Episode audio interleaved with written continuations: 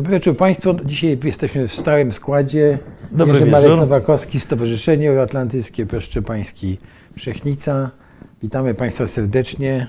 Ja bardzo się cieszę, że mogę być tutaj, proszę Państwa, bo przeszedłem e, COVID.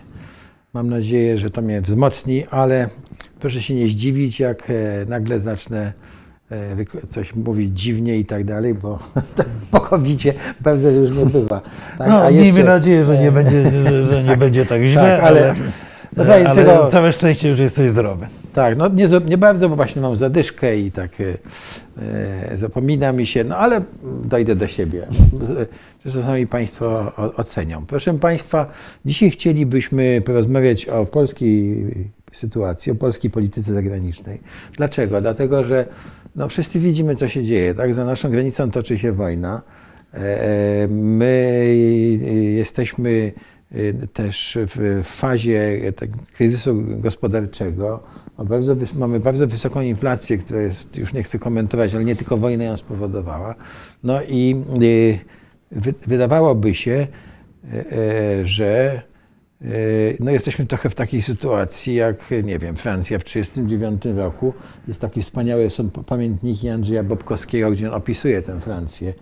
Tak, Szkice e, piórkiem chyba to się nazywa. To się nazywa Tak, szkice i piórkiem. Wszystko tam się toczy normalnie, a tu trwa wojna. Czym Tak, no to któryś z moich przyjaciół w ogóle e, w momencie, jak zaczęła się wojna w Ukrainie, to napisał, że on teraz rozumie, jak czuli się Francuzi w roku 1939. No właśnie. Czyli my, my oczywiście mamy na głowie, jeździmy na wakacje, wakacje są drogie, pijemy kawę, chodzimy do pracy i tak jakby w ogóle ten, ta wojna nie istniała. Jakbyśmy się w ogóle do niej nie, nie przygotowali. Mnie No to ale z muszę- drugiej strony o tym cały czas wiesz, chyba i w domach, i publicznie rozmawiamy. Ja mam takie wrażenie, czasami występuję publicznie, w- więc jestem jakoś tam rozpoznawany czasem i jestem zwykle z dużym niepokojem przez różne osoby, nie wiem, od fryzjera nieomal poczynając, pytany, no i co będzie? Z taką No pewną obawą. Y, Obawy y, zmaterializowały się na przykład w jednej z miejscowości, gdzie mieszkańcy zwrócili się do władz lokalnych, żeby powiadomiły, gdzie są schrony na wypadek wojny. Każdym razie ta obawa przed wojną, ta atmosfera wojenna cały czas jest. To, to ja myślę, że my tego nie doceniamy, ale, y, ale w myśleniu społecznym ten, to poczucie zagrożenia jednak jakoś przekłada się na zachowanie. Oczywiście zachowujemy się normalnie, nie pamiętamy, staramy się nie pamiętać o tym zagrożeniu, natomiast myślę, że, myślę, że to zagrożenie jednak obywatele Polski w dużej części odczuwają. Czasami tak y, w sposób nieuświadomiony, jak to się czasami mówi końcami palców, Tak. ale jednak czują. Zgadzam się z Tobą, ale z drugiej strony brakuje mi bardzo takiego jasnego komunikatu ze strony rządzących. Prawda? Jaki mają pomysł na to? Do czego my zmierzamy? Tak? E, Czy jesteśmy do tego do, Znaczy, komunikat ze strony rządzących pada właściwie. Ja muszę powiedzieć, że ja z pewnym y, osłupieniem wysłuchałem e, odpowiedzi, y, pół żartem oczywiście, y, prezesa wszystkich prezesów, który został zapytany na jednym z tych swoich spotkań, jakie by złożył życzenia, czy czego by sobie życzył, gdyby złapał złotą rybkę. Otóż wszystkie trzy życzenia sprowadzały się w istocie do tego, że PiS powinien wygrać wybory. No więc jeżeli No. nasi rządzący rozumują w ten sposób, no to nie oczekujmy od nich komunikatu na temat zagrożenia bezpieczeństwa państwa, ponieważ ja mam ponure odczucie, że y, w dużej części grup elity rządzącej, nazwijmy to, y, jest myślenie w kategoriach takich, że zagrożeniem to jest ewentualnie utrata władzy, a nie jakieś abstrakcyjne wojny, inflacje i tak dalej, bo to jest, a jakby nie było dla nich. Proponuję, żebyśmy tutaj na chwileczkę odeszli od tego tematu i żebyśmy wrócili do e, Do naszych... tematu właściwego, czyli do świata. Tak, ale żebyśmy wrócili do naszych widzów. Proszę Państwa, jak zawsze prosimy o zadawanie pytań e, na czacie. Od razu mówię, że komentarze, e, jakieś e, trollowanie i tak dalej będziemy usuwać. Bardzo prosimy o, o rzeczową... O nietrollowanie. dys- O nietrollowanie, o rzeczową dyskusję. A chciałbym, Marku, Cię mm, zapytać o taką sytuację, jaka miała miejsce nie tak dawno. Panie Krzysztofie, może Pan puścić ten e, filmik? Dobrze? O, widzimy.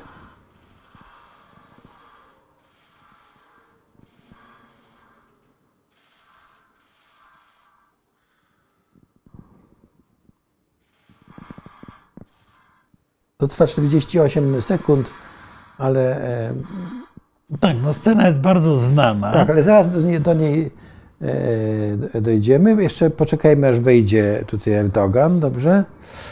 Y,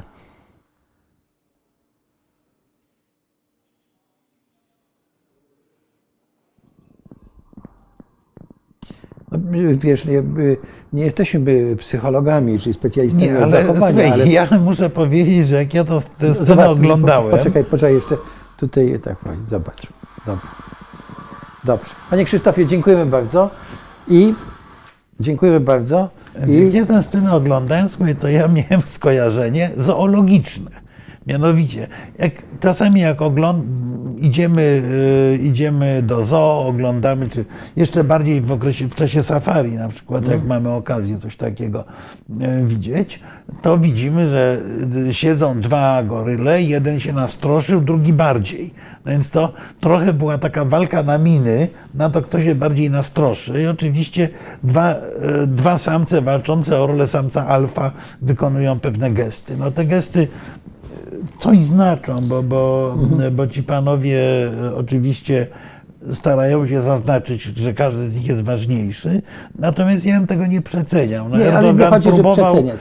wykonać pewien gest y, wskazujący na to, że on jest partnerem co najmniej równorzędnym, jak nie ważniejszym dobrze, od ale wróćmy do tej sytuacji, bo ja chciałbym Cię zapytać, jako dyplomatę, yy, no sam się otarłem o, te, o to zajęcie, jak dyplomata powinien zareagować yy, w takiej sytuacji właśnie, w jakiej znalazł się e, e, Władimir Putin? E, no to ja, Bo e, tutaj co obserwujemy? Obserwujemy zupełny brak wyrobienia i brak luzu, tak? E, Tak, no on jest zestresowany, robi jakieś miny takie dziwne, no, e, tak jakby kompletnie nie brał pod uwagę tego, że jest filmowany, ale to jest też dość No charakterystyczne. jak to wchodzi, a tam stoi tłum No dziennikarzy. tak, których tylko to jest dość charakterystyczne dla dyktatorów, którzy są przyzwyczajeni do tego, że mają dziennikarzy, a właściwie nie dziennikarzy, tylko propagandystów, którzy wytną to, co jest niewłaściwe. Wobec tego. No ale tutaj się wyciąć nie No da. tak, no, tu, No tu więc- się nie dało wyciąć, więc y, to było trochę takie zachowanie bezsensowne, ponieważ dyplomatycznie co należy zrobić? No bo jest to pewien gest uraże, próba urażenia czy zdominowania partnera. Może nie urażenia, zdominowania Mhm. partnera. Y, To się bardzo często, jak wiesz, w praktyce dyplomatycznej zdarza, nie wiem, za, jesteś zaproszony na obiad i nagle się okazuje, że masz miejsce niższe rangowo niż by ci wypadało. Tak. Y, ni- ni- niż wypada ci go mm, Tak. wręczyć. No i teraz oczywiście można się obrazić i wyjść w takiej sytuacji, ale najczęściej y, odpowiada się na to albo pewną złośliwością wobec tego, kto te miejsce układał, czyli gospodarza, albo stara się tego nie zauważyć. Te miny Putina wskazują, że zauważył, no więc co, co ja bym na jego miejscu zrobił? Ja na jego miejscu bym y, wykonał to, co Putin czasami wykonywał. Na przykład y, wykonując uścisk dłoni, łapie drugą ręką i potrząsa, wskazując na to, że on dominuje w tym, w tym uścisku dłoni. Może mógłby próbować wykonać niedźwiedzia w ogóle z tym Erdoganem, pokazując, No, no, że to ale- on go przygarnie. No, ale jak niedźwiedzia, jak Erdogan jest o głowę wyższy, słuchaj, to No by, trudno. To by było... No więc, więc Ale- to, jest pewien, to, to jest pewien kłopot rzeczywiście ze wzrostem Władimira Władimirowicza, ale ja myślę sobie, że właśnie te, to, co on robił bardzo często, że y, poklepywał, łapał za rękę tutaj na wysokości łokcia, Tak. y, wskazując, że on dominuje. Tu zupełnie tego nie było, więc albo był zmęczony, albo rzeczywiście, jak niektórzy mówią, jest chory, albo, jest, albo funkcjonuje tak, na takim poziomie stresu, że y, nie reaguje wystarczająco szybko. W, w- każdym z tych punktów, szczerze mówiąc, kryje się pewien, y, pe, pe, pe, pewien haczyk, mianowicie taki, że y, jeżeli y, człowiek, który prowadzi w tej chwili wojnę, który grozi światu użyciem broni atomowej, jest w złym stanie psychicznym, bo ewidentnie na to wskazywał ten obrazek, Tak. no to, to musimy się obawiać, że może podejmować decyzje nieracjonalne. Tyle, tyle właściwie ten, Tak, jasne. ten ja, obrazek Ja bym mówi. ci powiedział, ja- jeśli mogę, ja bym na przykład, wiesz, coś zagadał do tych dziennikarzy, bym, bym podszedł, po- poprawił flagę, rozumiesz? No, żeby, To do dziennikarzy to jest trudno, no bo ten partner może być w każdej chwili, prawda? No tak, ale uśmiechnąć się i powiedzieć, no e, jak Państwo widzą, e, czekamy, prawda, pewnie mu coś wypadło, no coś w każdym Przy, razie. y, za, bo ty byś się zachował jak polityk demokratyczny, a Władimir Putin już takim na pewno nie Mhm. jest.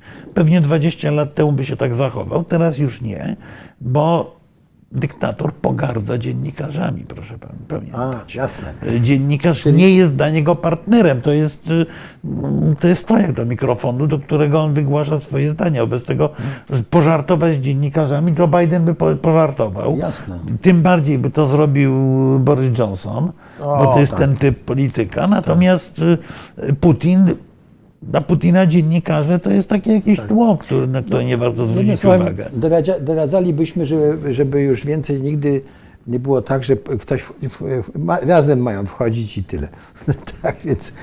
Nie, no Putin zwykle robił ten numer innym. no, Innym, tak. Pamiętajmy, że y, prawie wszyscy politycy czekali na niego. No, ja pamiętam y, obchody rocznicy y, zakończenia y, I wojny światowej w Paryżu, gdzie wszyscy prezydenci, premierzy siedzą koło łuku triumfalnego, a Władimir Putin się spóźnia 20 minut. Y, Więc y, myślę, że Erdogan y, tak pstryknął. Dobrze, wra- wróćmy w takim razie do naszego tematu, do tematu polskiej polityki zagranicznej, jako, jako, jako, jaką mamy. Powiedzieliśmy sobie, że e, e, powiedziałeś to, że e, trzy życzenia, zł- złota rybka, trzy życzenia, prawda, wszystkie dotyczyły, że PiS zachował się u władzy, prawda, i ta, ale no to w takim razie, jak, Przy czym oczywiście, y, ja pamiętam y, taką rozmowę parę miesięcy temu z moją bardzo dobrą znajomą, która była bliską współpracowniczką Wiktora Orbana. I z kolei no, ja miałem okazję współpracować dość blisko z obecnie rządzącymi tam wiele lat temu i doszliśmy do wniosku, że obaj panowie e, doszli już do tego poziomu przekonania, że ich własne losy polityczne są w istocie wyznacznikiem losów państwa, czyli to, że oni są u władzy, to jest w ogóle gwarancją powodzenia, sukcesu, wręcz niepodległości państwa. Ja myślę, że im się już to tak wdrukowało w głowy, że oni w to wierzą po prostu.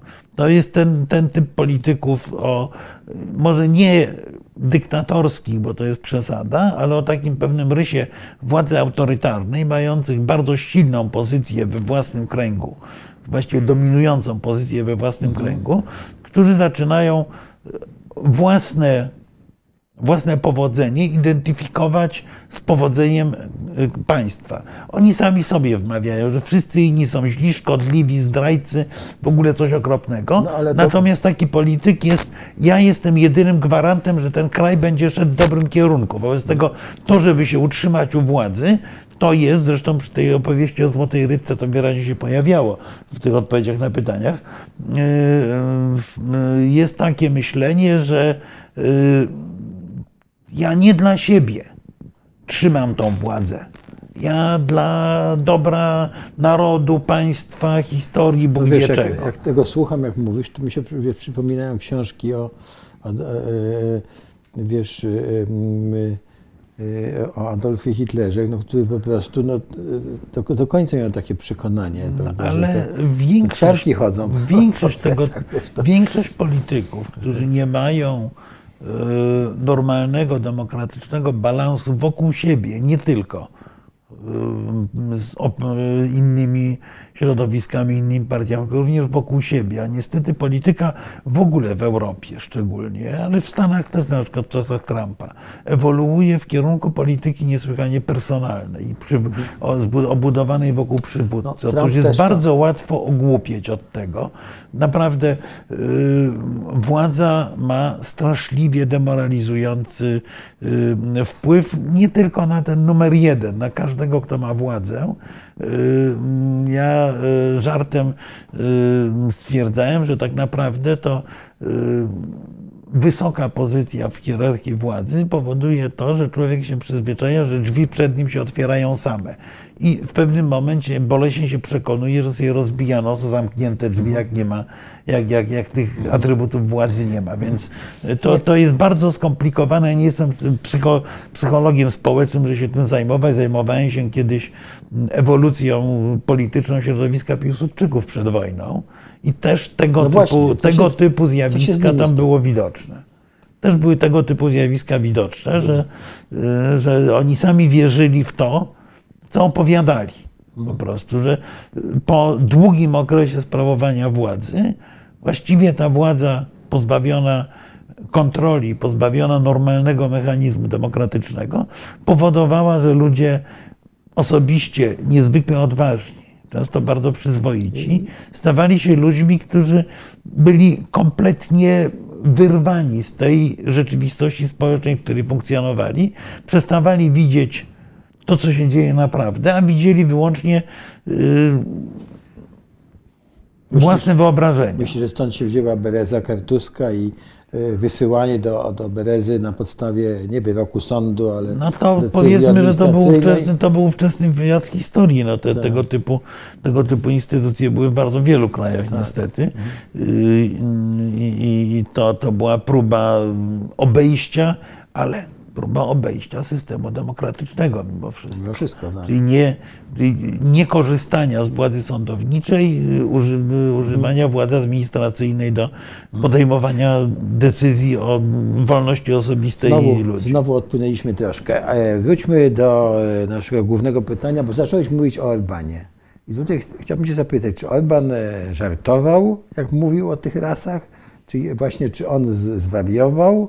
Czy on rzeczywiście, to są takie trochę żartobliwe pytania, ale e, właściwie jakie są nasze relacje w tej chwili z Węgrami? Co zostało z tego, z tych, z tych relacji? Czy jeszcze coś zostało, jeśli o tym mówimy, czy już Znaczy, e, ja myślę, że e, ja myślę, że trochę niestety zostało.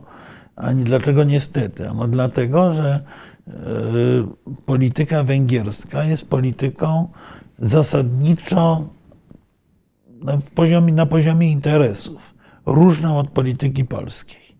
Ponieważ Węgry w takim tym głębokim podglebiu polityki są państwem cały czas nastawionym rewizjonistycznie, użyjmy tego słowa, wobec otoczenia międzynarodowego. Na Węgrzech cały czas jest, mówi się publicznie na poziomie politycznym, mówi się o zbrodni Trianon, traktat z Trianon, który określił granice Węgier po 1918 roku i który połowę terytoriów dawnych y, Węgier z czasów austro-węgierskich y, Węgrom odebrał. Zresztą zwróćmy uwagę, że te y, najważniejsze wystąpienia Orbana mają miejsce zazwyczaj na spotkaniach z diasporą węgierską w. Rumunii, w Siedmiogrodzie. Znaczy, Prawda? że Rumunii to tolerują, to ja też się dziwię, ale No, strony. bo Rumuni nie chcą zaostrzać y, sytuacji, natomiast właśnie Węgrzy mają e, takie myślenie, że oni chcieliby zmiany w ogóle układu sił, układu sytuacji, powrotu do tych wielkich Węgier historycznych. Trochę to jest niemądre, ale to jest rzeczywiście obecne w polityce węgierskiej. A w umysłach? E, A w umysłach jeszcze bardziej oczywiście. O, może. E, To e, ja pamiętam kiedyś z jednym z węgierskich ministrów spraw zagranicznych coś rozmawiamy o Słowacji. Ja mówię, no, że no, wy mówicie na to górne Węgry, na co oczywiście uśmiech i uznanie, że to jest ten język, którym należy się posługiwać. Ja to oczywiście mówiąc pe pewnym, pe pewnym półżartem rzuciłem, ale spowodowało to reakcję, reakcję bardzo taką emocjonalnie pozytywną, co wskazuje na to, jak, jak głęboko to siedzi w głowach. Ale to się przekłada na politykę. Węgrom na przykład nie, kompletnie nie zależy na pomyśle y, Trójmorza, który próbowaliśmy przez pewien czas implementować, wprowadzać, y, wspierać, robić z niego nawet oś niesłusznie polityki zagranicznej. Otóż, jeżeli popatrzymy na konkretne działania w zakresie tegoż, tegoż yy, yy, konceptu politycznego, jakim było Trójmorze, to zobaczymy, że niemal w każdej kwestii Węgrzy byli stroną blokującą. Y, to nie zawsze wychodziło w ogóle na, na, na powierzchnię, że tak powiem. Nie każdy to zauważał, ale były inicjatywy jakieś międzyparlamentarne, y, na poziomie ministerialnym spotkań. Węgrzy zawsze byli tutaj sceptyczni albo przeciwni, albo spowalniali przynajmniej. Mhm. Bo no bo tak naprawdę polsko-węgierski, yy, polsko-węgierska bliskość zasadzała się na dwóch rzeczach. Czy PiSu z Orbanem dokładniej. Po pierwsze na tym, że yy, i to niestety chyba pozostanie. Yy, Węgry były dla nas tym sojusznikiem, który gwarantował, że Unia Europejska nie użyje wobec Polski artykułu 7. Artykułu 7, czyli ukarania jednego z państw członkowskich odebraniem mu czasowym prawa głosu na, na, na unijnych y, spotkaniach. No bo tu musi, to musi być uchwalone jednogłośnie. Węgrzy gwarantowali, że oni się tutaj nie zgodzą i wzajemnie zresztą. Mhm. Więc y, pierwsza ta bliskość to była bliskość bardzo szkodliwa, antyeuropejska. Druga, no to była pewna bliskość właśnie takiego modelu demokracji nieliberalnej, y, demokracji, która e, ma silny, bardzo silny rys e, twardej władzy centralnej. Znowu, kompletnie odmiennych warunkach. Węgry są państwem niedużym, państwem unitarnym, natomiast Polska jest krajem, który musi sięgać do różnych modeli samorządowych, musi częściowo przynajmniej parcelować władzę, tę władzę, bo jest na to za duża.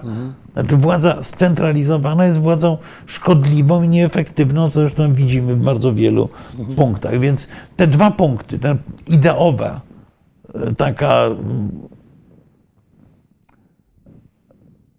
ja nie chcę używać tu słowa konserwatywna, bo jestem przywiązany do pojęcia konserwatyzmu. To nie jest konserwatyzm, ale taka, taka narodowo-prawicowa retoryka plus antyeuropejskość. Natomiast cała reszta z Węgrami nas absolutnie dzieli.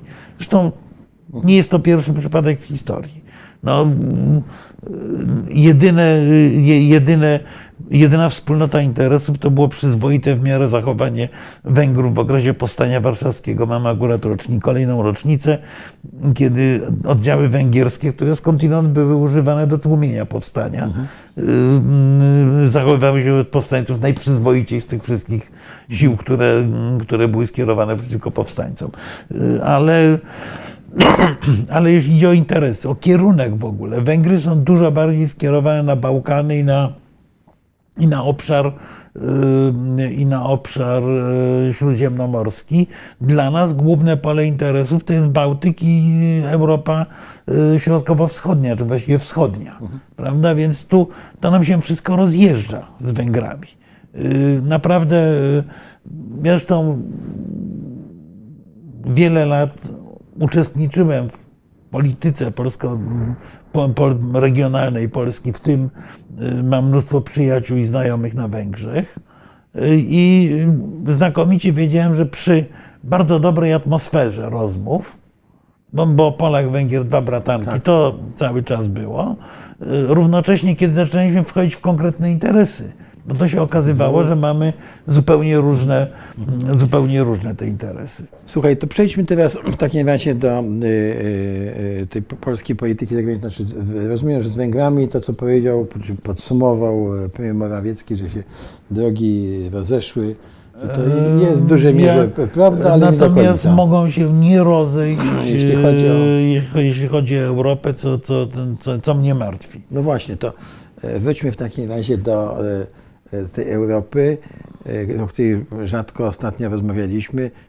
Czy jak ona się zmienia? Czy Europa w ogóle, czy ta jedność e, Zachodu, a jed, czy jedność Europy się w ogóle da, da, da zachować? I jak, jak e, myślisz, e, e, Europa będzie sobie radziła z tą sytuacją wojny?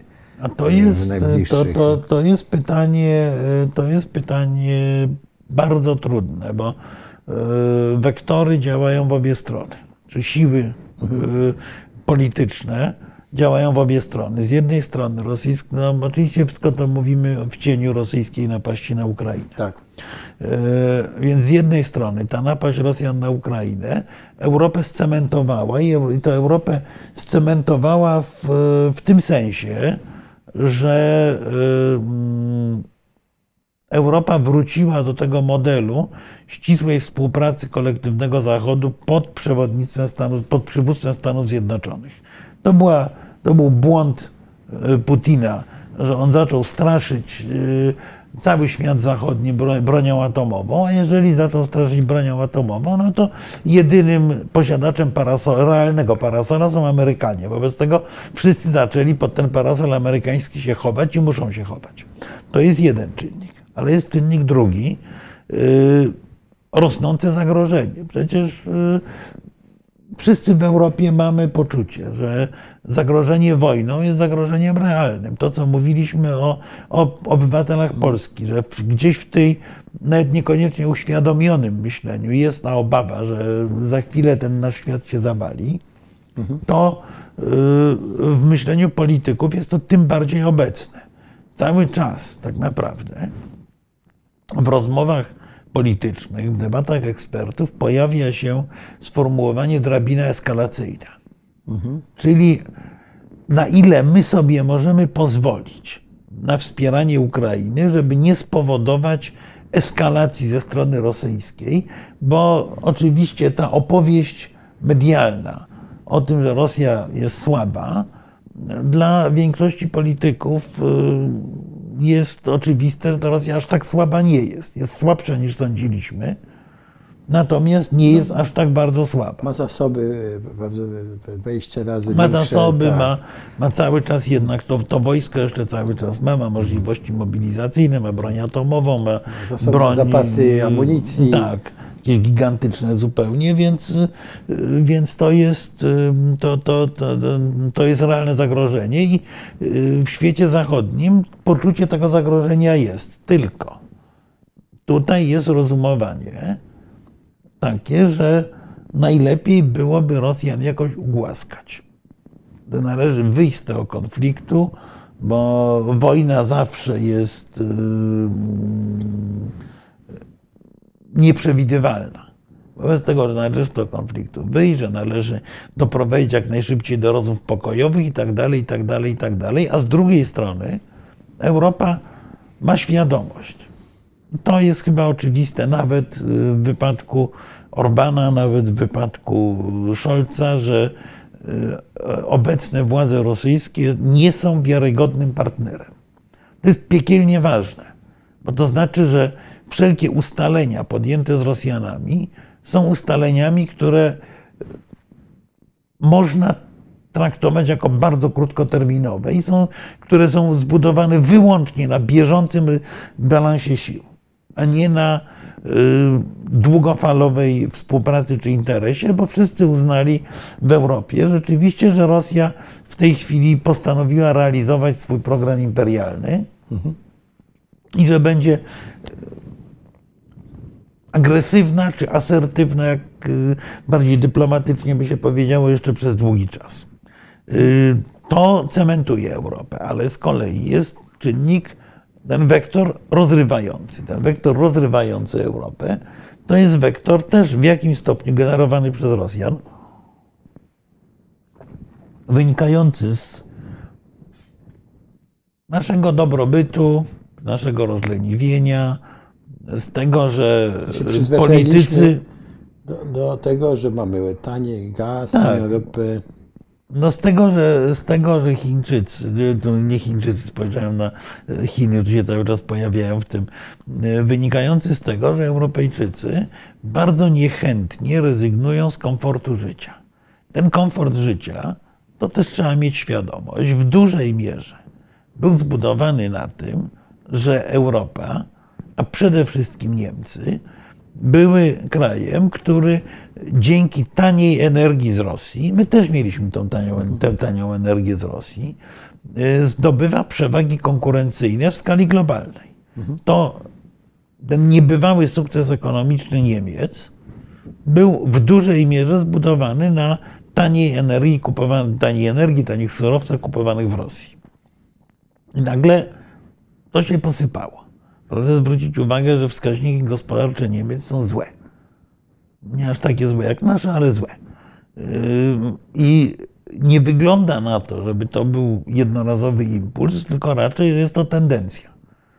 Yy, czyli Rosjanie zaczynają grać dwoma elementami. Po pierwsze, tym budowaniem zagrożenia, że mieszkaniec Francji, Holandii, Niemiec zaczyna się bać, że za chwilę ktoś mu może obrzucić go bombami atomowymi.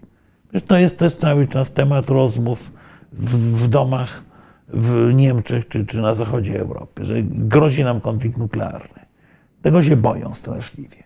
A po drugie, jest obawa, że stracimy nasz poziom życia te różne elementy kryzysowe nakładające się od początku, gdzieś od, od tego kryzysu 2008 roku, wyraźnie wskazują, że to tempo wzrostu dobrobytu nie będzie takie, jak było do tej pory. Generalnie coraz częściej mówi się, że nasze dzieci czy nasze wnuki będą żyły gorzej niż my.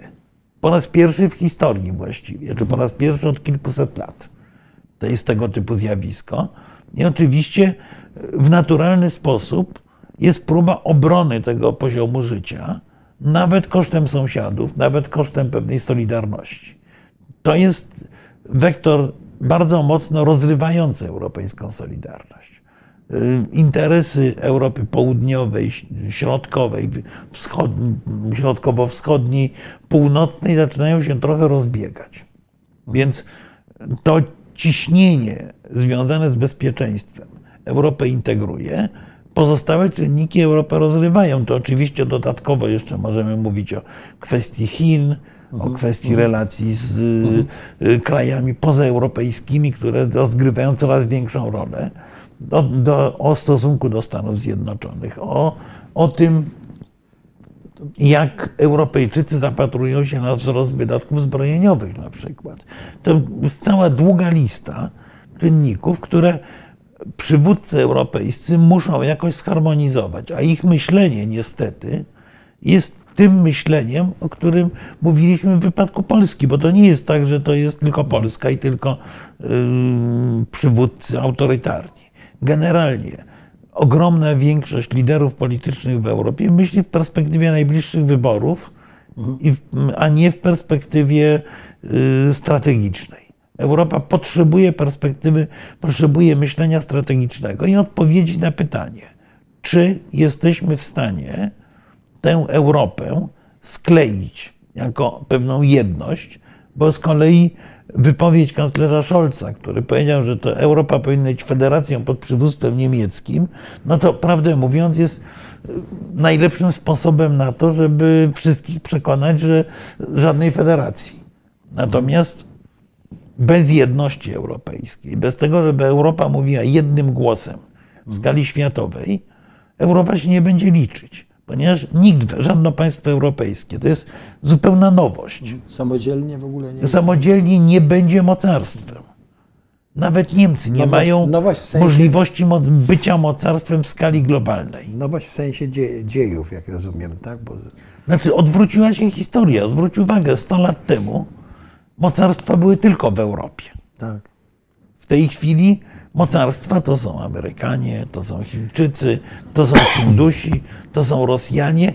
Właściwie to wszystko jest poza Europą. I jeżeli Europa nie potrafi się skonsolidować i mówić jednym głosem, to będzie piękny, piękny tytuł książki Normana Davisa, która u nas jest przetłumaczona jako Boże Igrzysko, ale tytuł oryginalny to jest God's Playground, czyli boisko Boże właściwie, miejsce rozgrywki. miejsce rozgrywki, prawda? Otóż Europa będzie takim miejscem rozgrywki rozerwanym pomiędzy różne mocarstwa. Analizując dzisiaj, można powiedzieć, że paradoksalnie Niemcy za chwilę by wylądowały oczywiście w obozie rosyjskim, bo będą miały interesy. Francuzi w amerykańskim prawdopodobnie. Brytyjczycy w amerykańskim lub chińskim.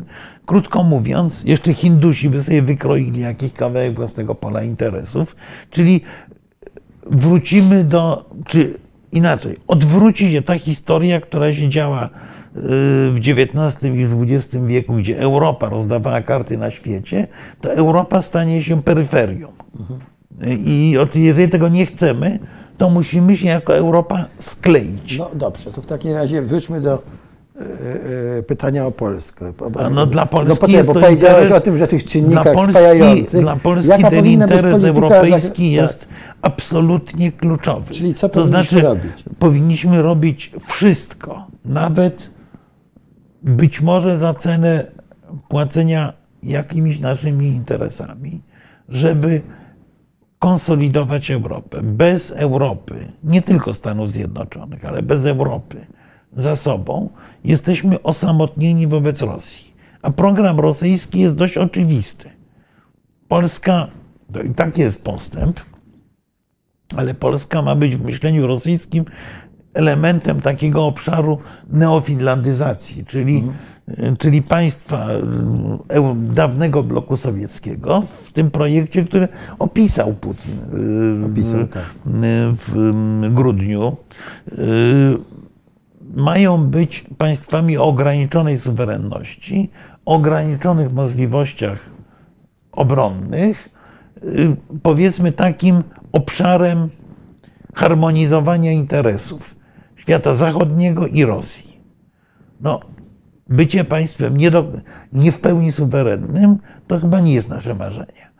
Wobec tego No dobrze, ale tu ci b- b- pozwolisz, że przerwę ci tutaj, bo e, co jest dobre w takim razie dla przeciętnego obywatela, obywatela polskiego? Może e, ta opcja bycia tym e, krajem e, takim półsuwerennym, czy, czy takim e, buforem jest dla, dla Polaków dobra. Mo- To jest jedna moja uwaga i No pytanie to- do ciebie, a, a, a, a drugie, a drugie, czy my w ogóle mamy opcję rosyjską w Polsce? Mm. Znaczy, czy, ma, czy jest, zauważasz coś takiego, że są jacyś ludzie, którzy mówią, e, no, no dobra, może ten Putin będzie lepszą opcją dla nas niż Nie, ta no tej e, op- opcji rosyjskiej nie ma, przynajmniej w sensie, znaczy prawie nie ma, no są jakieś, są marginesy.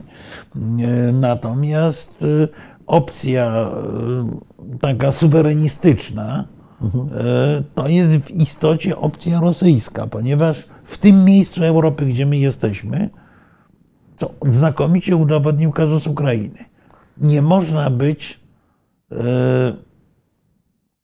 poza, pozablokowym, poza jakimś sojuszem. Sojusz zachodni albo Rosja. Nie ma trzeciego wyjścia. Nie stworzymy to. To już Józef Beck próbował w latach 30. tworzyć właśnie tutaj ten o, sojusz Międzymorza. Ale ja mówiłem już o tym kiedyś. W sensie ekonomicznym, w sensie militarnym, w sensie politycznym, ten sojusz jest nie do skonstruowania, ponieważ cały obszar Międzymorza, no, tak a propos tych pomysłów y, polsko-ukraińskiego, y, jakiegoś bliskiego związku, federacji, bo to też się gdzieś pojawiało, PKB całego tego obszaru to jest PKB mniejsze od włoskiego, porównywalne z hiszpańskim. No więc Nie ma ekonomicznej mocy. ekonomicznie to się nie klei. Poza tym jakbyśmy E, zobaczyli jeżeli- strzałki, strzałki, jakbyśmy zaczęli, g- kto gdzie do czego ciąży, to byśmy wszystkie strzałki były na zewnątrz. No tak, no ale to widzieliśmy właśnie przed II wojną światową, kiedy mieliśmy świetny sojusz z Rumunią, świetne relacje z Węgrami, do momentu, kiedy Niemcy i Sowieci nie nacisnęli. Dopóki nie było Jak sprawdzam, nacisnęli, tak? to się to wszystko Posypało. zaczęło sypać. No po prostu Polska jest krajem za małym, żeby być e, mocarstwowym zwornikiem regionu. E, Zresztą no, popatrzmy na, na to, ile jesteśmy w stanie nie kupić, tylko wyprodukować czołgów, amunicji.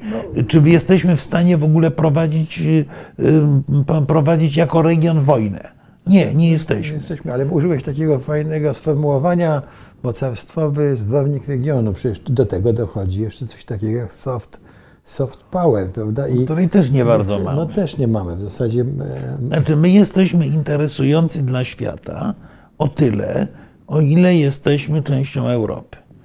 Znowu wspomnienia. Pamiętam, jak jeszcze przed naszym wejściem, to było tuż przed naszym wejściem do Unii Europejskiej, yy, ja byłem z wizytą w Republice Południowej Afryki, no i rozmawiamy o możliwości współpracy, zresztą potem ta współpraca się materializowała w paru dziedzinach. I oczywiście, yy, yy, oczywiście pada pytanie, czy tu możemy coś zrobić. Bardzo ich interesował wtedy opis Grupy Wyszehradzkiej jako, jako grupy y, tych, tych przywódców południowej Afryki. Ale dlaczego? Dlatego, że oni wiedzieli, że my już jesteśmy na ścieżce wchodzenia do Unii. Wobec tego zresztą mi wprost powiedzieli, dla nich inwestycja w Polsce jest wejściem tylnymi drzwiami do Unii Europejskiej. Y, Mniej kosztownie, jeszcze nie w Unii, ale za chwilę Polska będzie w Unii. Ta nasza inwestycja będzie inwestycją europejską, pozwalającą funkcjonować na rynku Europy. No, popatrzmy na naszą politykę. Robimy dokładnie to samo. Nie jest tu, my nie jesteśmy inni. Popatrzmy na naszą politykę bez Gruzji, Armenii i tak dalej.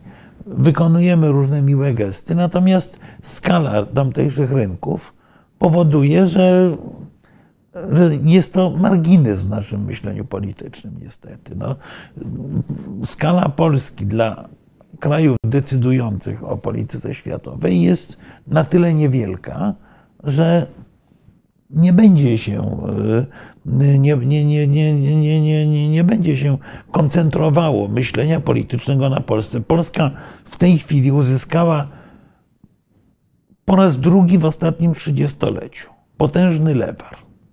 Lewar w postaci wojny toczącej się w Ukrainie, gdzie Polska jest głównym kanałem komunikacji, gdzie Polska jest kluczowym sąsiadem Ukrainy, gdzie Polska jest tym partnerem, który organizuje relacje świata zachodniego z Ukrainą. To nas niesłychanie politycznie wzmacnia, ale tę koniunkturę trzeba wykorzystać. Tak jak mieliśmy koniunkturę po roku 1989, kiedy Polska była postrzegana jako lider przemian, jako ten, kto doprowadził do przemian w Europie, prawdziwie, nieprawdziwie nieistotne, tak byliśmy postrzegani. Byliśmy postrzegani jako ten, kto światu zachodniemu tłumaczy zawiłości świata postsowieckiego i też byliśmy ważniejsi niż nasza realna waga ekonomiczna i polityczna. Jesteśmy krajem średnim, ale nie jesteśmy mocarstwem. Jeżeli się nadymamy na mocarstwo, to zazwyczaj przegrywamy. Jasne. Poza tym nasza siła jest także wynikająca z położenia geograficznego. To jest, to jest zdolność łączenia. To, co powinniśmy przede wszystkim robić, to jest właśnie pojawiać się w takiej roli tego gracza, który potrafi zharmonizować różne interesy, tak, żeby te interesy w kierunkach dla nas istotnych działały właśnie jako te wektory pozytywne, a nie I rozrywające. robimy tak? A nie, no, no, nie, na pewno tego nie robimy. Nie robimy tego w tej chwili. Yy, Nie robimy. Tutaj yy, ktoś napisał, że jesteśmy dużym krajem europejskim. Nie, jesteśmy średnim krajem europejskim. Duże kraje europejskie to jest Francja, to są Niemcy, to jest Wielka Brytania, to są również Włochy. Polska i Hiszpania są, to, to, jest, to są dwa kraje, które są takie ni pies, ni wydra. Są za, nie są maluchami i nie są y, krajami, które mają taki półmocarstwowy, y, pół, pół, półmocarstwową realną, realną siłę. Słuchaj, yy, zaraz przejdziemy do komentarzy yy, od, od początku. Komentarzy jest bardzo dużo, tak, zaraz tak prze- rzu- rzucam prze- okiem, ale Przewiniemy zaraz. nie, ale, ale- Bo, to, bo to jest dość kluczowe. Musimy nauczyć się prowadzić politykę państwa średniego. Naszym kłopotem jest to, że prowadzenie polityki państwa średniego jest niesłychanie trudne, bo można z ogromną łatwością albo się obsunąć w taką opowieść, a my jesteśmy słabi, nic nie możemy i tak dalej, i, i politykę pasywną, albo wręcz przeciwnie, nadęcie się, jak, jak są takie żaby, które się tak nadymają, na- nadęcie się ponad swoje realne możliwości, co wzbudza właściwie śmiech, a nie, a nie powagę. Poruszanie się pomiędzy tymi, tą Scyllą i Charybdą jest niesłychanie trudne, ale z drugiej strony no, Hiszpanie długi czas udowadniali, że potrafią to robić. Więc To może warto przyglądać się choćby właśnie Zaraz, wrócimy do naszych relacji z Europą, a teraz spróbujmy y, y, przewinąć te y, pytania. Pojedziemy na, spróbujmy od, od początku. Dzień dobry, dzień dobry. Zdrowia, dziękuję bardzo. Za życzenia zdrowia, do, zdrowia i mamy... No tak, to Sz- Szojgu to, to, to, to są. To, to są, wypowiedź Szojgu tutaj jest bardzo krótko, to jest y, kwestia pewnego wewnętrznego sporu czy wewnętrznej debaty w, w Rosji. Y, Generalnie większość elit rosyjskich jest za odbudową Wielkiej Rosji, a nie Związku Sowieckiego. Y, Więc myślę, że tutaj Szojgu trochę przelicytował. Słuchaj, ale czy ta debata w Rosji y, y, y, się toczy, Tak, myślisz? tak, toczy się, toczy się absolutnie. Czy- Absolutnie czy- toczy się, zresztą to, jak się poczyta rosyjskie toasty żurnały, czy rosyjski internet, ten intelektualny, ta debata cały czas się toczy przy zdecydowanie bardzo mocnym, mocnej, wyraźnej przewadze tego, tej wizji wielkoruskiej. Czyli co, Związek Sowiecki jest czymś złym. Zwróćmy uwagę, Tak, że przecież Putin kilkakrotnie mówi, że Lenin odbudowują te pomniki Lenina na Ukrainie jako, jako element dominacji. To, to jest taka schizofrenia, ale Lenin mówi, że y, Putin mówi, że Lenin doprowadził do powstania tej wstrętnej Ukrainy, której w ogóle nie było. Wstrętnej Ukrainy, również Kazachstanu, również y, inne, y, inne państwa. Związek Sowiecki był taką hybrydą, która dla nacjonalistów rosyjskich była czymś złym. To nie tylko dla, y, nie, nie, nie, nie, nie tylko dla liberałów.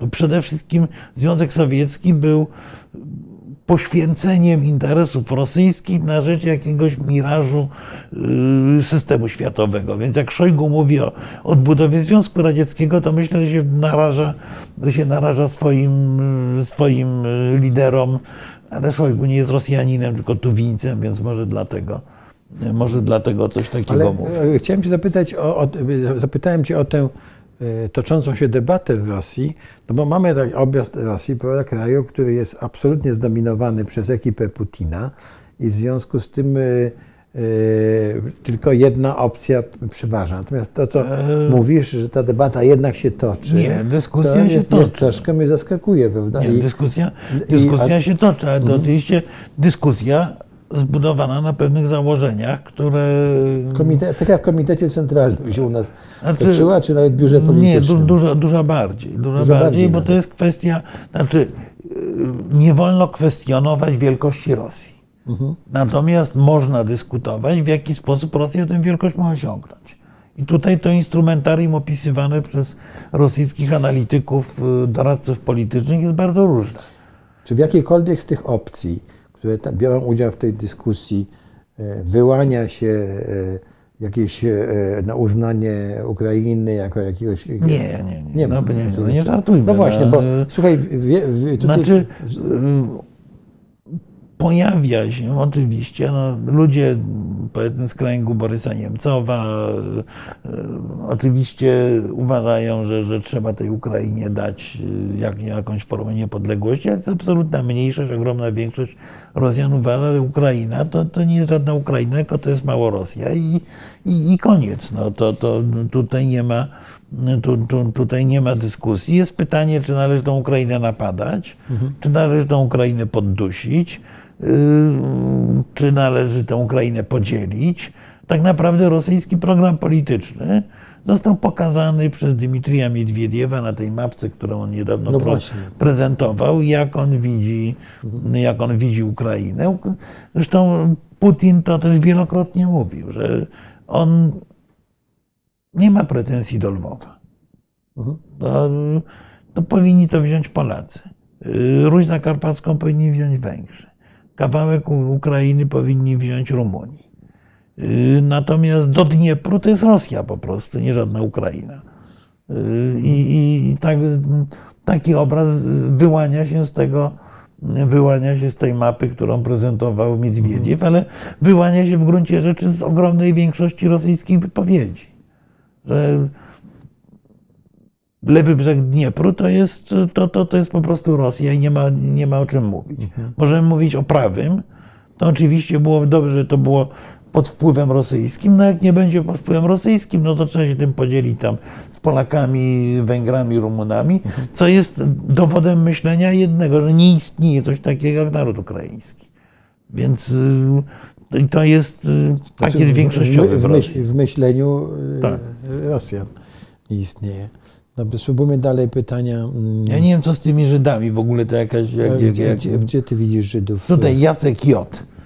Żydzi znają się na żartach, bo myśmy z mm, profesorem Jelonkiem w pewnym momencie odpowiadali na jakieś pytania, y, tak. na jakieś pytania dotyczące Izraela, być może znaczy, nadmiernie e, filuternie. E, sprawdzam, czy Pana obsesja jest jeszcze aktualna. No właśnie nie wiem, nie. jaka to jest obsesja. Nie, no, tak. Jeżeli Pan mhm. Jacek doprecyzuje, to będę mógł, mógł tak. odpowiadać. Natomiast... Yy, no, ja też nie rozumiem tego. W każdym razie, gdyby Pana, Panie Jacku, interesowały wykłady na temat korzeni Holokaustu, to na Wszechnicy znajdzie Pan pięć bardzo dobrych wykładów Macieja e, Kozłowskiego na ten tak. temat. Od, od tego, tam Pan e, e, może zobaczyć, prawda, jak głupia i jak, jak stara i jak niemodna i w ogóle jest ta ta cała ideologia i antysemityzm i tak dalej, i tak dalej. Nie, nie, to, to w ogóle jest. Tak, e, także. To, to, to no mówię, to, to nie jest, e, panie Jacku, to nie jest. E, to jest temat trudny, oczywiście.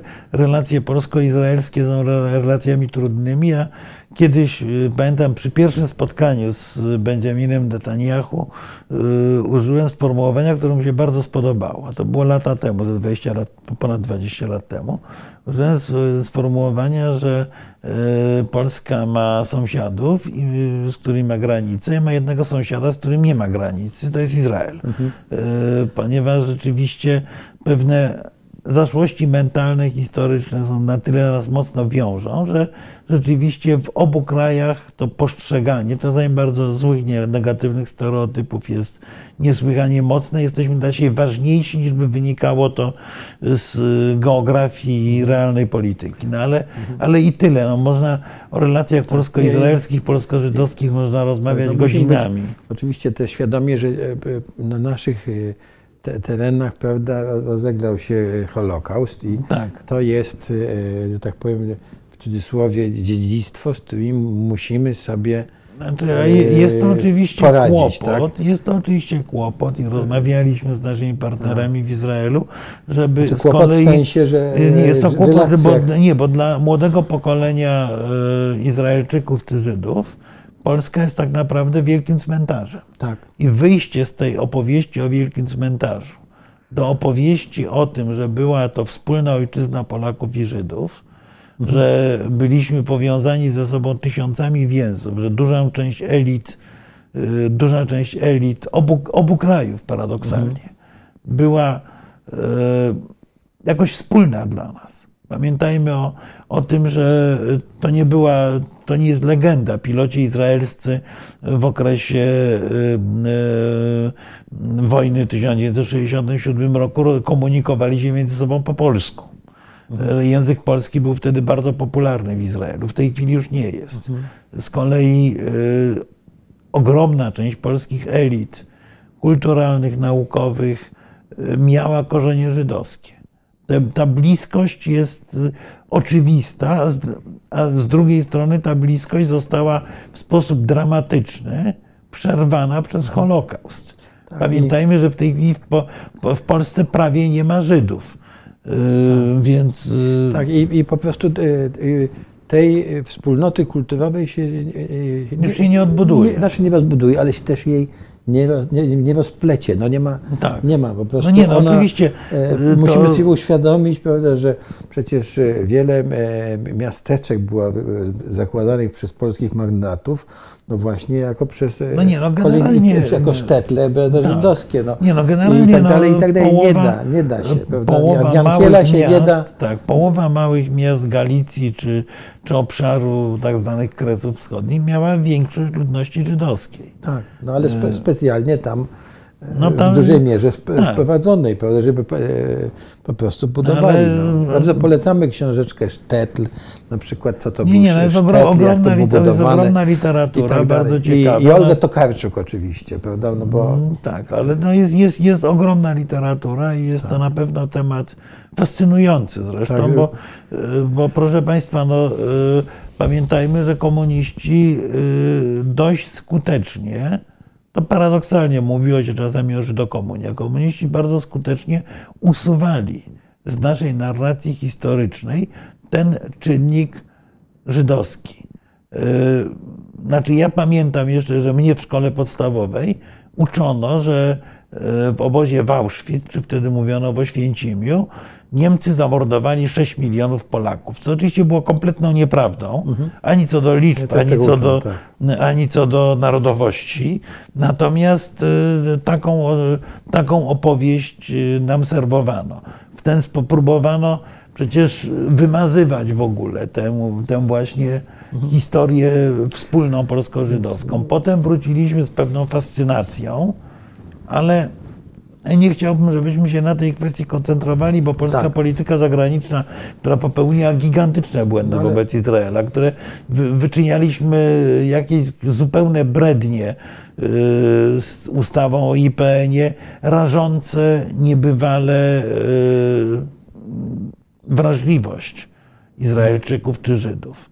No. Y, więc to jest jakby polska polityka wobec Izraela to jest zupełnie odrębna historia i pewnie warto rozmowy, ale też nie jest to czynnik jakoś bardzo mocno ciążący na, na polskiej polityce. Dodajmy, że yy, druga strona yy, dalece nie jest bez grzechu w tej, w tej tak, relacji. Ja by już e, zakończyć temat i by, no pan Jacek napisał panu, jedno zdanie, a myśmy wpadli w tak, całą debatę Nie, ale po, po prostu temat. trzeba to moim zdaniem e, trzeba było powiedzieć. Także mi na przykład e, mój ojciec był w Oświęcimiu i on mi wytłumaczył, jaka jest różnica między Oświęcimiem a Brzezinką, tak. prawda? Mhm. Także mimo tego, że potem był w Buchenwaldzie i, i, i tak dalej. Dobrze, kończymy tak, temat, odsyłamy do wykładów o, o Holokauście. Jak mówię, no możemy nie... pewnie, no, czy, czy, czy, czy z Agnieszką Miszewską, czy z Maćkiem Kozłowskim możemy spokojnie na temat tych hmm. relacji polsko-żydowskich porozmawiać. Maciej, Maciej Kozłowski jest w tych wykładach. Wiem właśnie, że wykłada, tak. tak wspominał, wspominał o tym. Tak. Zresztą są tacy ludzie, którzy sobie do, do, takie do, dowcipkują trochę, znaczy w sensie nie, nie, nie, nie głupich dowcipów, że że Izrael to jest też e, pewne dziedzictwo pierwszej Rzeczpospolitej, tak mówią, trochę, trochę e, No w jakimś sensie tak, w jakimś sensie Dobrze, tak, ale, ale, ale w każdym jest... razie musimy być świadomi tego, że po prostu te, te, te, dwie kultury są ze sobą splecione, to wpłynęło na nasze bogactwo i, i na tym na razie za, zakończmy. Dobrze, no i to... również wpłynęło bardzo na kulturę i mentalność Żydów z kolei. Tak. No, e, Bo ja muszę powiedzieć, że w żadnym kraju się nie czuję e, tak, e, tak podobnie jak w Polsce, jak w, Izraelu. Mhm, Właśnie ru- z naszymi licznymi grzechami, bałaganu różnego i tak, dalej. Tak, no. Pani Katarzyna Zielińska, mieliśmy dream team ludzi, których władza nie skorumpowała, Mazowiecki. Jak widać, to nie reguła. No, e, tylko Pani Katarzyno, żaden z tych panów nie miał takiej władzy, jaką mają obecni przywódcy partyjni. To była, to, to, to była, jak Jacek Kuraj napisał, gwiezdny czas, to był czas taki postrewolucyjny, y, gdzie zawsze dużo bardziej liczy się idea, liczy się meritum, y, liczą się za pewne zasługi, a nie liczy się zdo, y, zdolność mobilizowania głosów. Pa- wymieniła Pani nazwiska. Wszyscy ci panowie przy ich wybitności przegrali wybory, prawda? Czyli nie mieli tej kluczowej w demokracji zdolności zmobilizowania y, głosów wyborczych. oni jakoś tak byli ukształtowani, że oni nie- potrafili być populistami w dużej mierze, tak jak teraz sobie przypominam. Tak, no i Prawda? poza I- tym, poza tym żaden y- z nich nie rozumował w kategoriach partyjnych. Tak, To zawsze by- profesor Geremek był przywódcą Unii, yy, Wolności. Unii Wolności, ale, ale też nigdy nie myślał w kategoriach partii. Ja z nim miałem okazję współpracować dość, dość blisko w rządzie, w rządzie premiera Buzka, więc wiem doskonale, że to było myślenie merytoryczne, yy, a nie myślenie kategoriami, co tu, co, co tu nasza partia powinna ugrać. tak, i państwowe też. Tak, no ale Tak, I ja, ja na przykład e, też obserwowałem to z bliska Mazowieckiego na przykład, e, e, jak on był przywódcą partii i on, e, co tydzień były takie od, odprawy i on, e, znakomicie robił taki ogólny przegląd dla członków partii, prawda, co, je, co się wydarzyło na świecie, co jest ważne i tak dalej, i tak dalej, do czego Polska dąży, co jest ważne dla Polski. Nie było tam, prawda, wymiany, e, nie wiem, maili, prawda, że tam to zrobimy, czy tego wykolegujemy i tak dalej. To, no ale niestety nie, nie oczywiście gdzieś rozmowy o wykolegowaniu były, ale to było naprawdę, był margines. No. Znaczy jestem pewien, że e, pytanie o złoto, na pytanie o złotą rybkę, każdy z tych panów by wymienił listę problemów państwowych, a nie tego, żeby Mhm. e, Unia Wolności czy ktokolwiek inny sprawował władzę. Dlatego też ja na przykład bym zachęcał młodych ludzi, żeby nie stronili od polityki, tylko żeby do niej wchodzili, no właśnie z takim myśleniem w kategoriach e, dobra publicznego i, i kraju, prawda, a nie partyjnego. Zgadzamy, zgadzamy No się. nie, nie, to absolutnie tak, więc... Tak. Ktoś to pajac tutaj pada. Nie, proszę Eee, Państwa, no- to znaczy to świadczy o jakiejś słabości intelektualnej. Tak, no, nie, no, niestety, no, no, e, no ta- tak, takie- ja, takie ja znam Jacka. Bartosiaka, Tak. to, się Można z nim lubić, nie zgadzam, można nie natomiast lubić. jest, natomiast jest świetny na przykład w popularyzacji pewnych Tak. problemów e, dotyczących e, polskiej polityki bezpieczeństwa czy polityki zagranicznej. Tak. Ma, ś- ma, ma wybitną zdolność komunikacyjną e, i muszę powiedzieć, że lubię, lu, lu, lubię z nim rozmawiać, nie chcę wchodzić w oceny merytoryczne. Tak, ale on przede wszystkim potrafi zainteresować, Tak. potrafi e, mówić coś o kulturze strategicznej, która jest zresztą niezwykle istotna. Zresztą w ogóle no, Tak, i tak dalej, i tak mówienie dalej. o kimkolwiek, że jest pajacem, no Tak, no jeżeli, świadczy nie jest, jeżeli nie jest to pajac rzeczywiście, yy, bo, bo, bo kilku takich polityków, którzy swoją, s- swój autorytet zbudowali na pajacowaniu jest, yy, to, to, to naprawdę No. lepiej tego nie, nie, Tak, nie, ja nie bym, e, mówić. tak, też nawet by nie mówił, ale na pewno pan Jacek Bertosiak, nie. Znaczy, jak mówię, to świadczy troszkę o takim e, Tutaj pana wynika, jakie będą konsekwencje ewentualnej wizyty papieża Franciszka na Ukrainie. Jakie E, będą? Myślę, że niewielkie już w tej chwili. Tak. E, Zresztą to jest osoba papieża Franciszka, to jest znowu odrębny temat, e, bo obserwując na przykład jego ostatnią podróż do Kanady, ale generalnie jego aktywność, e, ja mam wrażenie, że to jest kolejny dowód na marginalizację Europy. Ja mam wrażenie, że Franciszek Europy nie lubi po prostu. E, Że e, on No, on jak on patrzy na Europę z y, perspektywy trzeciego świata, świata latynoskiego, tego świata, który był przez Europę traktowany jako margines, a który właśnie, jak mówiliśmy wcześniej, co jest dla naszej polityki rzeczą dość kluczową, jak się w tym odnaleźć, który w tej chwili zaczyna dominować y, w skali globalnej, ale oczywiście no, dla katolików jest przykre, że, że ta Europa staje się z perspektywy papieża Franciszka mniej istotna, a może nawet mniej sympatyczna. E, jak popatrzymy na nominacje kardynalskie, na wypowiedzi, na całą aktywność papieża, wyraźnie widać, że, że Europa w jego myśleniu jest zmarginalizowana. Tutaj pan nam zarzuca, że debata jest bez sensu, bo Polska nie prowadzi żadnej polityki zagranicznej od II wojny światowej Najpierw politykę zagraniczną prowadzić na Sowieci, a teraz Amerykanie. No, no, no nie no, bardzo się z tym zgadzamy. Lekkie, tak. Jest to lekkie Wie, przerysowanie, e, oczywiście. E, wbrew naprawdę Amerykanom, żeśmy zrobili wiele, ta pierwsza ekipa zrobiła naprawdę wiele rzeczy e, i zbudowała podstawy istnienia naszego państwa znaczy, dzisiaj. Także... Znaczy, prawda jest taka, i to, to o czym mówiliśmy, że Polska jest krajem średnim. Wobec tego E, nie może sobie pozwolić na prowadzenie polityki mocarstwowej i e, do roku 89 byliśmy państwem niesuwerennym.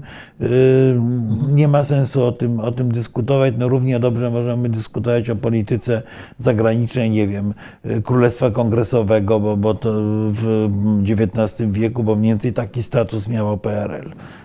No, Królestwo Kongresowe jednak miało gospodarcze zamysły. No i miało, e, było e, Staropolsce nowoczesną gospodarką. Tak, więc jednak miało nawet więcej. No nie, ale polityki zagranicznej nie prowadziło. Nie prowadziło, tak. Czy, czy próbowało, próbowało prowadzić, do, mniej więcej na takim poziomie jak PRL, czyli byśmy odzyskali suwerenność, odzyskaliśmy zdolność prowadzenia polityki zagranicznej w roku 1989. Teraz czy tę politykę prowadzili za nas Amerykanie? Oczywiście wpływ Waszyngtonu był ogromny. Wpływ Waszyngtonu w tej chwili jest również ogromny z tego powodu, że e, Stany Zjednoczone są głównym gwarantem naszego bezpieczeństwa, bo nam grozi wojna. E, to nie jest straszenie, to jest e, wynik takiej zimnej analizy, że jesteśmy w sytuacji bliższej konfliktowi wojennemu na wielką skalę chyba bardziej niż kiedykolwiek od II wojny światowej. I trzeba wobec tego związek ze Stanami Zjednoczonymi, którzy są głównym gwarantem bezpieczeństwa, jest jakby oczywisty. Związek, który mocarstwo zawsze wykorzystuje na własną korzyść. Tu, tu nie, miejmy, nie miejmy złudzeń. Natomiast y, y, Polska y, lat 90., Polska lat 2000 prowadziła politykę zagraniczną bardzo nowoczesną, politykę zagraniczną, którą paradoksalnie naśladowały te wielkie, te, te największe mocarstwa i byliśmy traktowani jako równorzędny partner jako równorzędny partner w kreowaniu polityki wschodniej. Nasz projekt y, polityki dwutorowości wobec Związku Sowieckiego i państw powstających na jego gruzach był pomysłem nowatorskim, który najpierw lekko wyśmiewano jako nie, fantazm, fantastykę, a jak on się zaczął materializować, to byliśmy niesłychanie uważnie słuchani. Ja uczestniczyłem jakoś w tej polityce, więc wiem, że naprawdę tego, co mieliśmy do powiedzenia, słuchano. Naszych pomysłów, mieliśmy, mieliśmy znaczące możliwości manewru. To, to, co określiłem mianem pewnego lewarowania.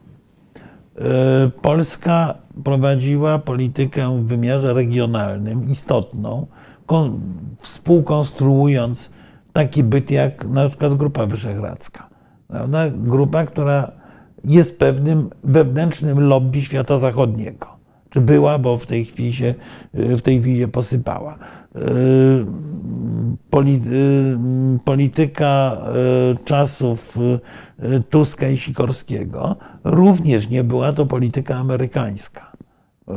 Zresztą to, to różne zgrzyty na to wyraźnie wskazują. Natomiast rzecz jasna, można, można uznać, że wszystkie kraje świata zachodniego prowadzą politykę amerykańską, dlatego że przewaga, szczególnie w dziedzinie bezpieczeństwa Stanów Zjednoczonych jest tak duża, że w momencie, kiedy ktokolwiek czuje się zagrożony, musi liczyć się bardzo mocno ze zdaniem Stanów Zjednoczonych. To jest prawda.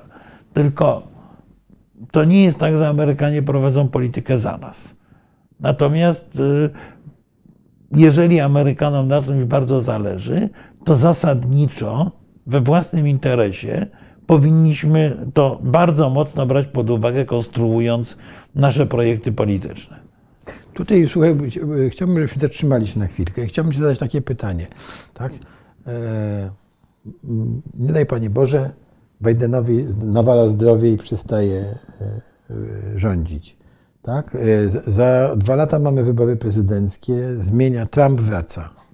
Tak? No, miejmy nadzieję, że no, Trump, Trump Dobrze, nie no wróci, i, ale może no, wrócić coś Trumpopodobnego. może być tak, że Chiny czy Xi zdecyduje się na to, żeby wywołać konflikt na Tajwanie, bo uzna, tak. że to jest ten czas, ma jakieś tam kłopoty wewnątrz Chin, Często jest tak, że dyktatorzy wywołują prawda, konflikt zagraniczny, żeby odwrócić sytuację. No i, i co wtedy z nami? Prawda? E, wtedy cała uwaga Stanów Zjednoczonych no, się Ale dlatego tak. przed chwilą mówiłem, że naszym interesem jest yy, nawet bardzo wysokim kosztem wzmacnianie czy ratowanie jedności europejskiej, ponieważ w momencie, kiedy Amerykanie się oczywiście w 100% nie wycofają, natomiast y, y, oni tak czy inaczej się wycofają z Europy. Wobec tego my mamy w tej tak. chwili pewien czas, żeby Europa się, mówiąc językiem potocznym, ogarnęła, żeby Europa zaczęła współpracować w dziedzinie bezpieczeństwa, ale na przykład również w dziedzinie energetyki. No, pomysł e, wspólnego rynku gazu jest pomysłem, który w końcu z naszej strony się kiedyś pojawiał, a w tej chwili ja widzę w polskim rządzie kręcenie nosem na ten pomysł. Bo e, e, mamy fobię, że to będą nam warunki dyktowali Niemcy. No trochę to jest niepoważne. W każdym razie Oczywiście to zagrożenie amerykańskim izolacjonizmem, czy uznaniem przez Stany Zjednoczone, że nie mają tu interesów, jest zagrożeniem realnym. Y, wiadomo, że to, co kiedyś określił bardzo zgrabnie Stanisław Sacmackiewicz, że są sojusze realne i są sojusze egzotyczne. Sojusz realny to jest sojusz, który łączy dwa państwa, nawet o różnym potencjale, ale o podobnych interesach.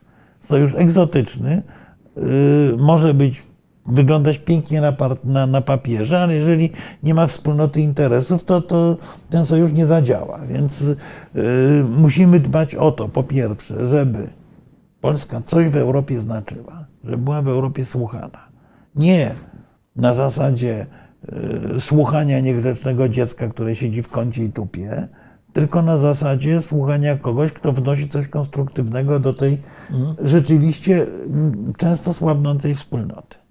I e, obecna analiza sytuacji bezpieczeństwa, zagrożenia wojną, e, wskazuje zagrożenia kolapsem energetycznym, zagrożenia kolapsem klimatycznym. To wszystko wskazuje na to, że i demograficznym jeszcze dodajmy, to wszystko wskazuje na to, że powinniśmy bardzo dużo postawić na Europę.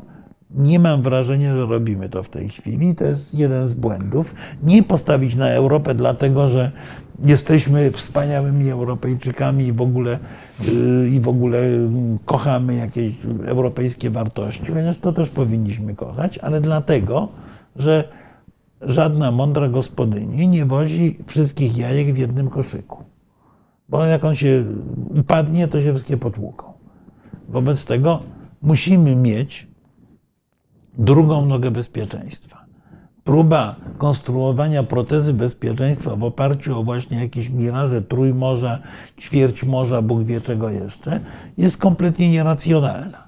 Tutaj ktoś z Państwa powiedział, że Niemcy mają 266 czołgów. Tak, Niemcy mają 266 czołgów, ale Niemcy mają możliwość zbudowania wystarczającej ilości czołgów w ciągu roku czy półtora. Mnie bardzo. E, przemysł niemiecki jest istotną częścią światowego przemysłu zbrojeniowego, zacofany. To nie jest, przemysł zbrojeniowy europejski nie jest najnowocześniejszy.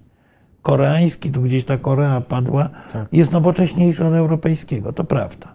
Ale cały czas Europa ma potencjał ekonomiczny, innowacyjny taki, żeby zacząć tę zdolność obronną odbudowywać. Europejczycy konsumowali przez całe dekady premię bezpieczeństwa pod amerykańskim parasolem. Wobec tego zagrożenie zwinięcia tego amerykańskiego parasola powinno nas otrzeźwić. Jeżeli nas nie otrzeźwi, no to trudno. To my to znamy z naszej historii, bo nas nie otrzeźwiło to, co działo się w XVIII wieku i straciliśmy niepodległość na, na szczęście na sto kilkadziesiąt lat tylko. Natomiast y, przecież. Y, to nie znaczy, że mamy ją zapewnioną. tak, a przecież tak. pamiętajmy, że to były dla Rzeczpospolitej ten czas, kiedy myśmy tę niepodległość tracili krok po kroku, uzależniając się najpierw od Rosji, a potem wpadając w rozbiory, y, to były czasy prosperity. To były y, czasy, które zostały przecież w przysłowiu. Za króla Sasa jedz, pi i popuszczaj pasa. Czyli w legendzie szlacheckiej to były najwspanialsza epoka w ogóle. Prawdziwie, nieprawdziwie nieistotne, ale coś, coś w tym było. No więc yy, ja się obawiam, że Europa zaczęła się zachowywać tak, jak Rzeczpospolita w czasach saskich. Trochę.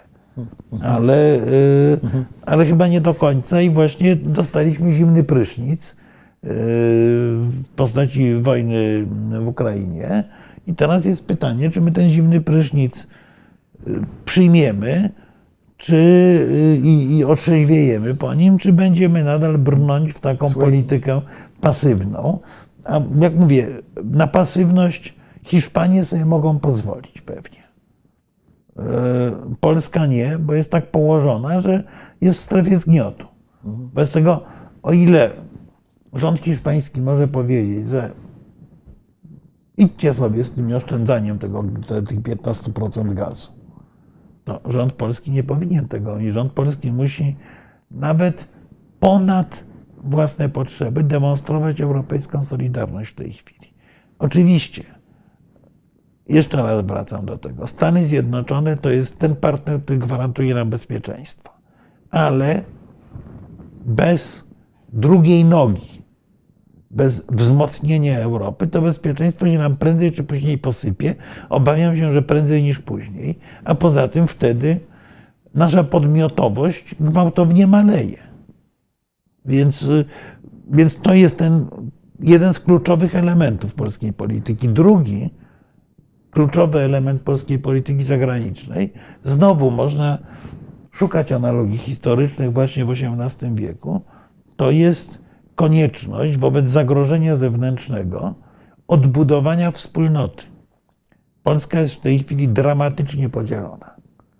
Generalnie dla połowy Polaków to, co mówi Jarosław Kaczyński czy, czy, czy, czy Mateusz Morawiecki jest ugarstwem i zdradą, a dla drugiej połowy, upraszczając, to, co mówi i robi Donald Tusk jest kłamstwem i zdradą.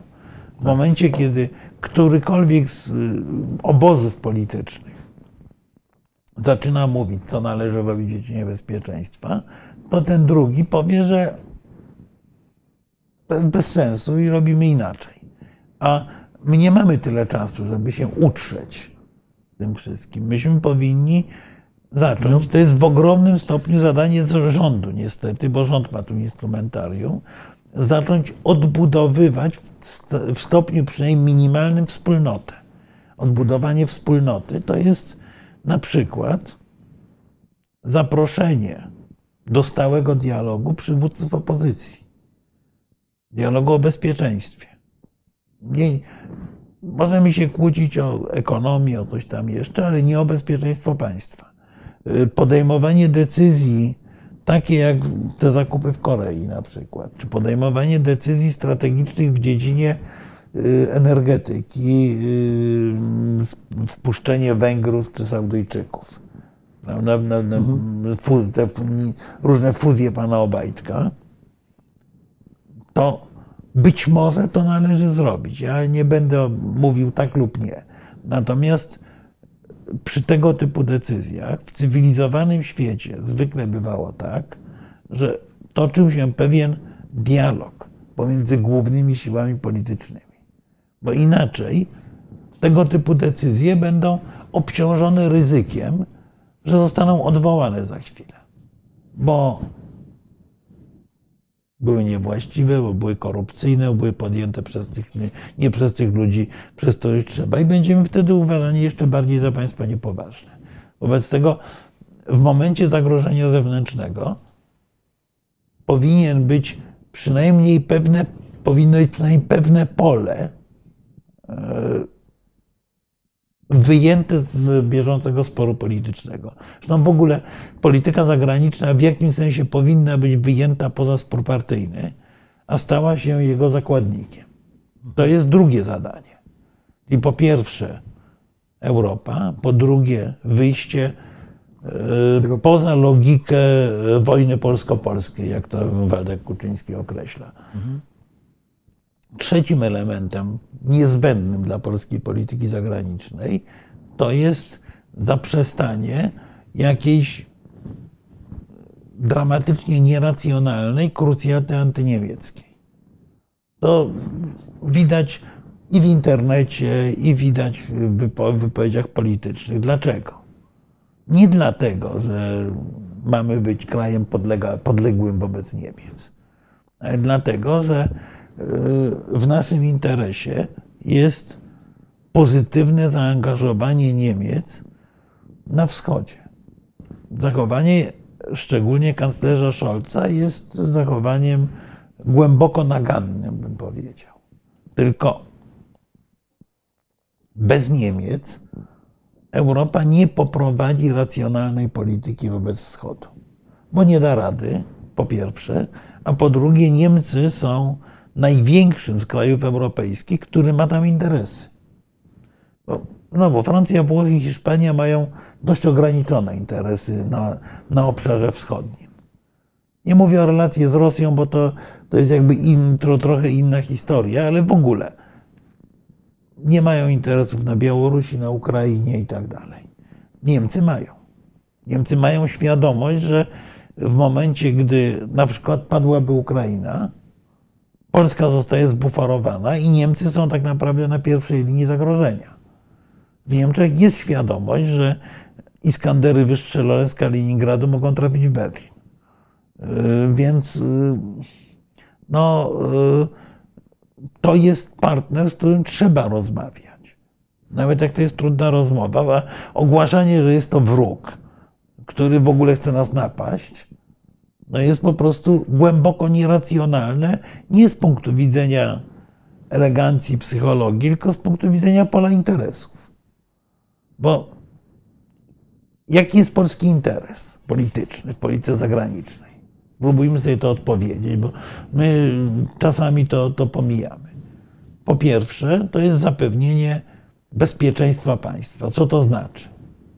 To znaczy dokładnie odwrotnie niż niektórzy nasi politycy potrafią mówią, czyli nie bycie państwem frontowym. My nie dlatego chcemy mieć Ukrainę w Unii Europejskiej, że ją chcemy skolonizować. My chcemy mieć Ukrainę y, i daj Boże Białoruś w Unii Europejskiej po to, żeby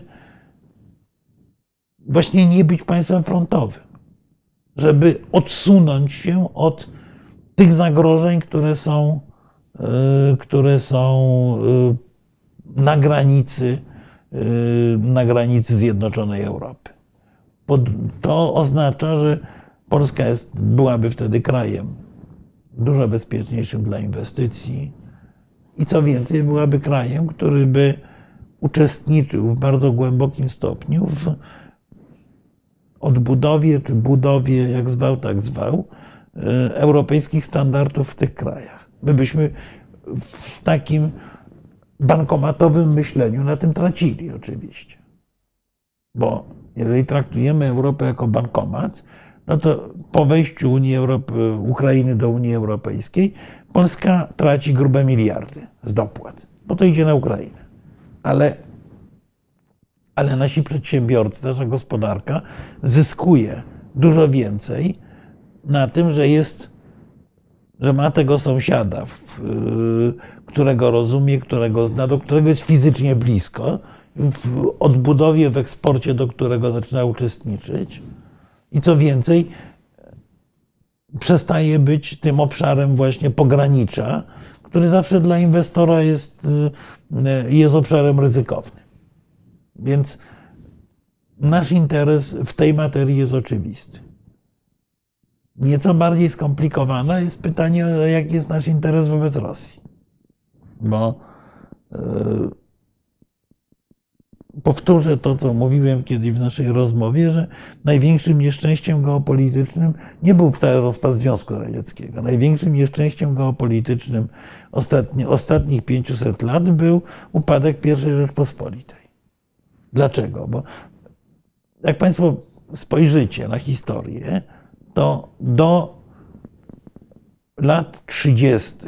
XVIII wieku de facto Rosja nie istniała w polityce europejskiej. Nawet po bitwie pod Połtawą, po pokonaniu Karola XII przez Piotra I, Rosja była postrzegana jako kraj peryferyjny.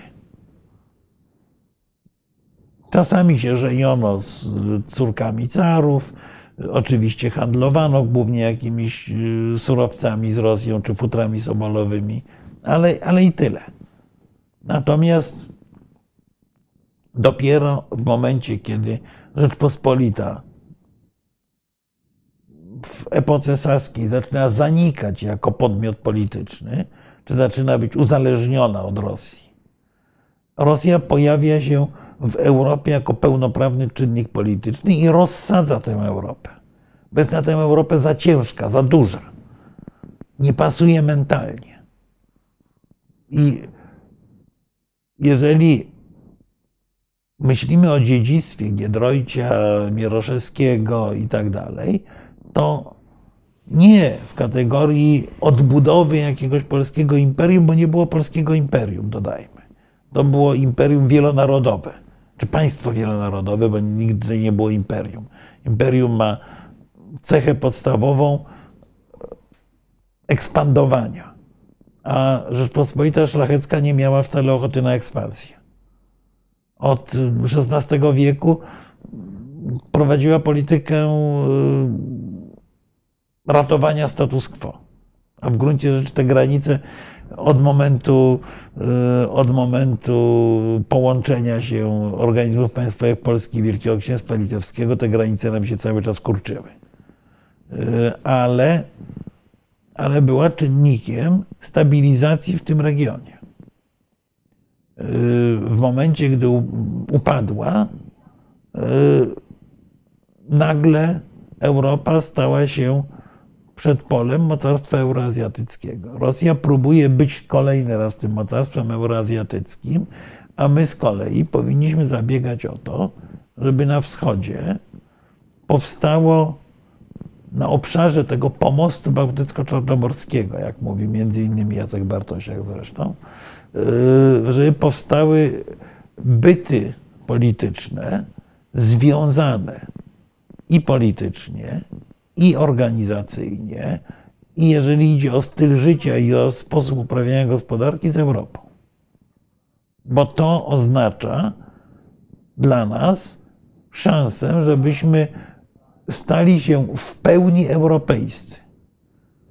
E, to jest pewien paradoks, że e, Polska poprzez aktywną politykę wschodnią ma szansę powrócić do roli normalnego, średniego gracza europejskiego. Ja wiem z epoki Kazimierza Wielkiego. Mhm. Bo uprawiając politykę jagiellońską, możemy stać się państwem e, o takiej roli jak państwo późnych piastów, czyli poważnego gracza europejskiego, traktowanego jako jeden z elementów tej układanki.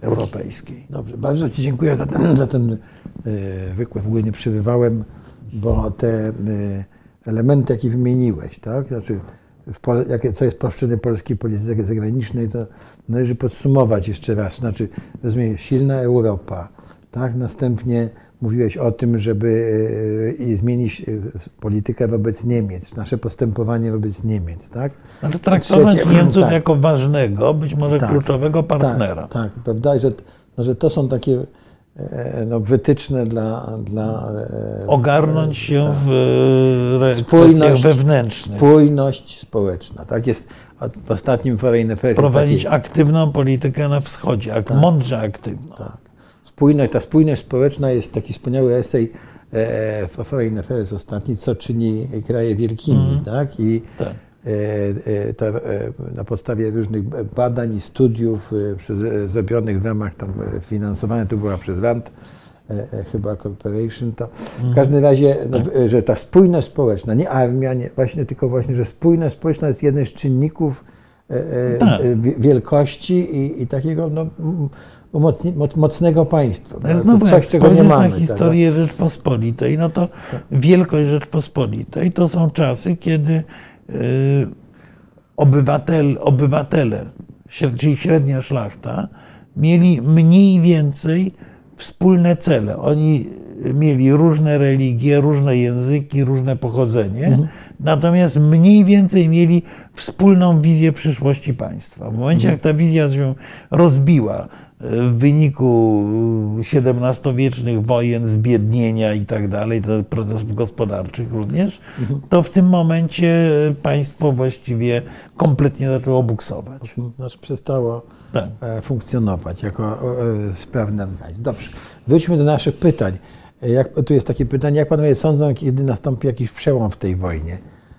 E, I tutaj mam do Ciebie taką uwagę, pytanie, no bo ciągle mówimy rozmowy, rozmowy, rozmowy z Rosjanami, ale przy, ja mam takie, mam wrażenie, że Rosjanie nie chcą rozmawiać.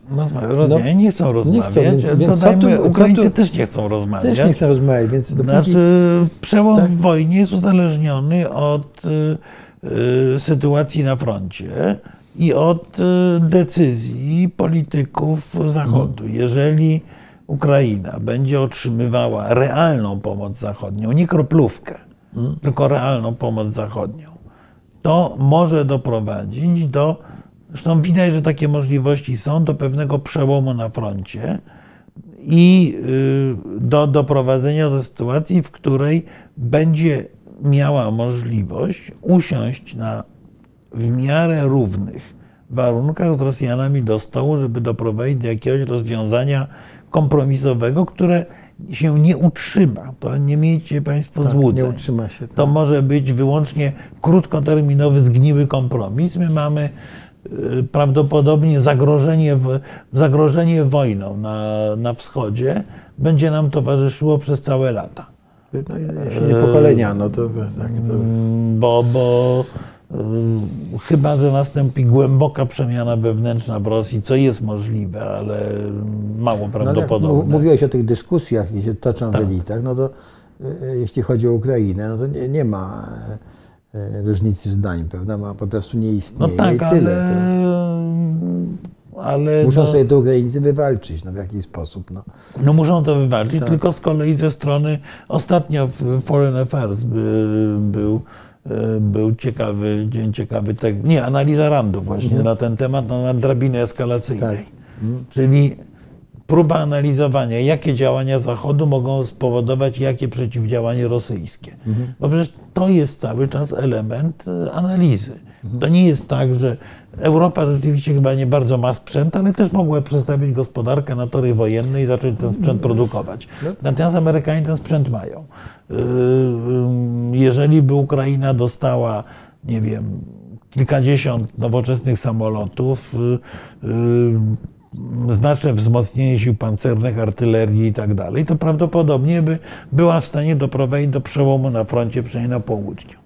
Ale ale pamiętajmy zawsze Amerykanie, o, tej opcji, o tej opcji atomowej. Ale Amerykanie nie tylko atomowej. Nawet Amerykanie, ze strony Rosji. Y, nie, nie tylko atomowej. Amerykanie, na przykład jednym z elementów tej układanki z analizy Randu jest również pytanie o to, czy w którym momencie, i to nas bardzo powinno do, obchodzić, którym momencie Rosjanie zdecydują się na wykonanie uderzeń rakietowych na terytorium Polski, żeby przerwać y, Dostawy. y, dostawy. Jak wtedy mają, ma zareago- mają zareagować Stany Zjednoczone? Pamiętajmy, że y, to jest pewien kłopot. Bo no co? Dwa, odpowiedź- 12 kalibrów spada gdzieś w okolicach Przemyśla. Tak. Co? To ma wywołać wojnę światową? Niszczy 10 mostków. 10 mostków na rzeczkach, to- które. Nawet nie 10, Dobra. trzy. trzy. Tak. Prawda? I co? Czy w tym momencie wywołujemy wojnę światową? Czy nie reagujemy? Czy reagujemy w ten sposób, że nie wiem, uruchamiamy kanał przerzutowy przez Węgry, bo umówmy się, że to, to, to co tu padło o tym, że tu Amerykanie rządzą polityką, oczywiście pod dużym naciskiem e, amerykańskim prawdopodobnie Węgry też by musiały transportować tę broń. No bo to, to jest jakby inna, inna zupełnie historia. Y, Czy, y, nie wiem, wysyłamy okręty do, do Odessy. No jest wiele różnych możliwych odpowiedzi.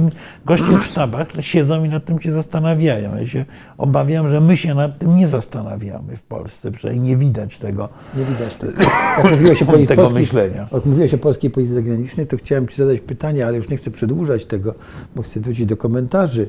E, Czy e, w, tych głównych partiach politycznych w ogóle dostrzegasz jakieś myślenie o polityce zagranicznej? Czy tam się da z tego wy, wyłowić, czy są takie same e, górnolotne frazesy? Znaczy, zależy na jakim, na jakim szczeblu. E, Bo oczywiście no, są, jest sporo analityków, którzy rozumieją te procesy, które, które zachodzą, natomiast jest kwestia przełożenia No właśnie mówię. analizy na e, realną, na realną politykę.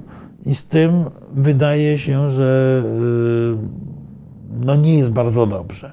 No, że- Mówimy o, o, każdej, o każdej sile, o każdej Tak, no bo, dla, No bo, bo, bo, bo przy tym poziomie debaty politycznej, która się w Polsce toczy, to jest cały czas debata przede wszystkim o tym, ym, kto o kim co powiedział na wiecu, a nie o interesie, a, nie o interesie państwa. Tak. Znaczy w ogóle y, zwróć uwagę, że y, pojęcie racji stanu, pojęcie państwa właściwie nie istnieje w naszej debacie publicznej. Y, Tego się nie używa. Jeżeli się używa, to się używa wyłącznie jako pałki z- w sklejce z pojęciem zdrajca wobec tej drugiej Z strony. drugiej strony, tak. Albo jak się używa, to e, też na przykład to nie pani Ursula von der Leyen powinna być e, e, persona non, uznana za persona non grata. No nie, nie, no to, to różne takie mądre, mo- mądre sformułowania Dobrze, wróćmy, się pojawiają, ale, Tak. ale mówię, wszędzie są ludzie mądrzy, natomiast y, y, czy istnieje wola ich słuchania, to już jest bardziej dyskusyjne. Niemcy próbują stworzyć obecnie imperium. No, y, szanowny, szanowny panie, y, próbować to one może i mogą, ale, y, ale jest to, y, jest to równie, równie skuteczna koncepcja jak próba hodowania pomarańcz w Polsce. Tak. No. Tak, no Niemcy są wielkim krajem, który jest dobrze zorganizowany i, i zawsze się, że tak powiem, sta- stają na nogi i ciągną za sobą inne gospodarki. No i trudno mieć naprawdę, ja mam, ja tak, to jest moje zdanie, tak, trudno o to mieć pretensję, że są tacy, trzeba być po prostu lepszymi od nich i tyle. No i my powinniśmy ciągnąć są gospodarki, No a, tak, nie, a no- nie mówić tylko, że oni nam robią krzywdę, bo chcą być e, mocarstwem. No to, no to weźmy się, e, zróbmy porządne szkolnictwo. Znaczy, Unia Europejska powstała tak, tak, już mm, jeżeli mamy precyzować, powstała raczej po to, żeby Niemcy, żeby Niemcy za bardzo nie wyrosły. Dopiero Niemcy mimo, mimo tego y, gospodarczo wyrosły, szczególnie po zjednoczeniu i po ogromnym wysiłku zintegrowania państwa. Natomiast y, Cały wysiłek ojców założycieli Unii był po to właśnie, żeby Niemcy nie urosły. Żeby Niemcy nie urosły Tutaj za pan, bardzo, Pan tak. e, X Boa się naszym zdaniem myli w tej tezie e, swojej. Także, a poza tym, no, jak mówię, e, możliwość stworzenia imperium przez Niemcy. Niemcy są na imperium za małe. I koniec. A, a nikt z nimi imperium nie stworzy, bo nie mają e, z kim? No z Francją stworzą imperium. No, no ale to też nie, te, też nie stworzą, bo tak. pamiętajmy, że obecne imperia mają albo gigantyczne terytorium, mhm. a y, Europa jest kilkakrotnie mniejsza, cała Unia Europejska jest kilkakrotnie mniejsza od Rosji, nie mówiąc już o liczbie ludności. No. Mhm. Tutaj mamy dyskusję wewnętrzną, e, jakiś e, Polska powiedzieć, aby Niemcy mogły kontrolować nasze pieniądze. No, no, następny ten. To jest znowu, no, to, to, teoretycznie ktoś może dojść do takiego wniosku. Tylko... Unia może być jednością jedynie politycznie gospodarczo, nie obyczajowo. No, jest coś takiego jak Unia, która jest jednak oparta, jeśli mogę, tak nieładnie to mówię, której podstawą są prawa człowieka, prawda? No nie, no wolność osobista, e, prawda? I, na tym, panie Adamie, no, no, e, jednak cała Europa wyrasta z tej samej chrześcijańsko, tak. zachodnie, tradycji zachodniego chrześcijaństwa. Wobec tego obyczajowo, wbrew pozorom, jesteśmy sobie bardzo bliscy, a to, że e, pewne tęczowe hasła, nazwijmy to, zostały niesłychanie mocno wyeksponowane, to ja sobie myślę, że w dużej mierze one zostały wyeksponowane dlatego, że e, pojawił się właściwie konsensus e, co do polityki gospodarczej, bo to o czymś się trzeba było różnić. Mhm. Jest to bardzo mocno eksponowany element w dyskursie, ponieważ ponieważ tych różnic innych jest stosunkowo niewiele, czy, czy jakichś specyficznych y, tak. cech tak. myślenia. Na pewno y, Europa, y, znaczy inaczej powiem, no wystarczy pojechać do Japonii, wystarczy pojechać do Wietnamu, nawet do Brazylii, żeby zobaczyć, że my w Europie jesteśmy absolutnie Y, absolutnie jednością. No, y, nie, nie ma problemu, my nie mamy problemu, żeby się odnaleźć w Londynie, Paryżu, Amsterdamie, nawet jak mi się coś nie podoba. Ale odnalezienie się w São Paulo, nie mówiąc już o, y, nie mówiąc już o, nie wiem, Osace, jest dla Europejczyka wyzwaniem. Wobec tego ja mam ogromne wątpliwości, czy, czy to wzmacnianie tych obyczajowych różnic e, nie jest przypadkiem e, taką próbą różnienia się na siłę. Europa jest bardzo do siebie podobna, przy czym Europejczycy oczywiście, tak jak w wielu innych miejscach na świecie, bardzo pielęgnują swoje narodowe odrębności, ale e, z perspektywy mieszkańca innych kontynentów, naprawdę Europejczyk jest trudno rozróżnialny. Trudno jest odróżnić Francuza od Polaka. Również jeśli chodzi o styl zachowania. Więc to, to, to, to, to nie jest takie proste. I, i, i myślę sobie, że, y, że właśnie to poczucie jedności europejskiej, łącznie z, ze świadomością tych korzeni rzymskich i chrześcijańskich, jest niezbędne rzeczywiście do tego, żeby budować jedność polityczną. Bo y, dlaczego mamy budować jedność polityczną z kimś, kto jest kompletnie odmienny? Ale ale namawiam do, do, do, do, do podróży nie tylko do, do Phuket, ale właśnie do przejechania się przez Indochiny, do, y, do interioru tureckiego, nie, niekoniecznie Stambułu. Tak. Y, oczywiście, ja już nie mówię o Afryce, która tak, jest kompletnie tak. I przecież w każdym z naszych krajów europejskich my e, wiemy, co to są sądy, prawda? No w zasadzie to. No nie, bo to jest, bo to jest prawo rzymskie. Można, Europa że można pójść do sądu, prawda? Europa jest indywidualistyczna. tak, prawem, Europa jest indywidualistyczna i personalistyczna. I to i to wyrasta w dużej mierze z y, kultury chrześcijańskiej, kultury rzymskiej, w odróżnieniu od, y, w odróżnieniu od dużej części krajów Azji, gdzie się mówi o prawach zbiorowości, a nie, czy o wyższości zbiorowości nad indywiduum. Więc to jest... Tak, to w każdym razie no, ta- ta, jedność kul- kulturowa jest ogromna Europy. Ja na nie, tym- wiem, nie wiem, dlaczego tutaj y, y, Państwo się bardzo denerwują, szczególnie pan, pan chyba, człowiek Xboxa, dlaczego nie możemy y, sprawą euro. No, No, y, y, po pierwsze, myśmy przegłosowali w referendum, że wprowadzimy w Polsce euro, bo to był element referendum członkowskiego do Unii Europejskiej. Trakt, y, polski traktat y, z Unią Europejską, y, akcesyjny do Unii Europejskiej, zawiera gwarancję przystąpienia do strefy euro, czyli my nie dyskutujemy, czy ma być euro, czy nie, tylko kiedy ma być euro. Y, Oczywiście różne kłopoty strefy euro są faktem, tylko z drugiej strony y, myślę, że każdy, kto płaci 20% w tej chwili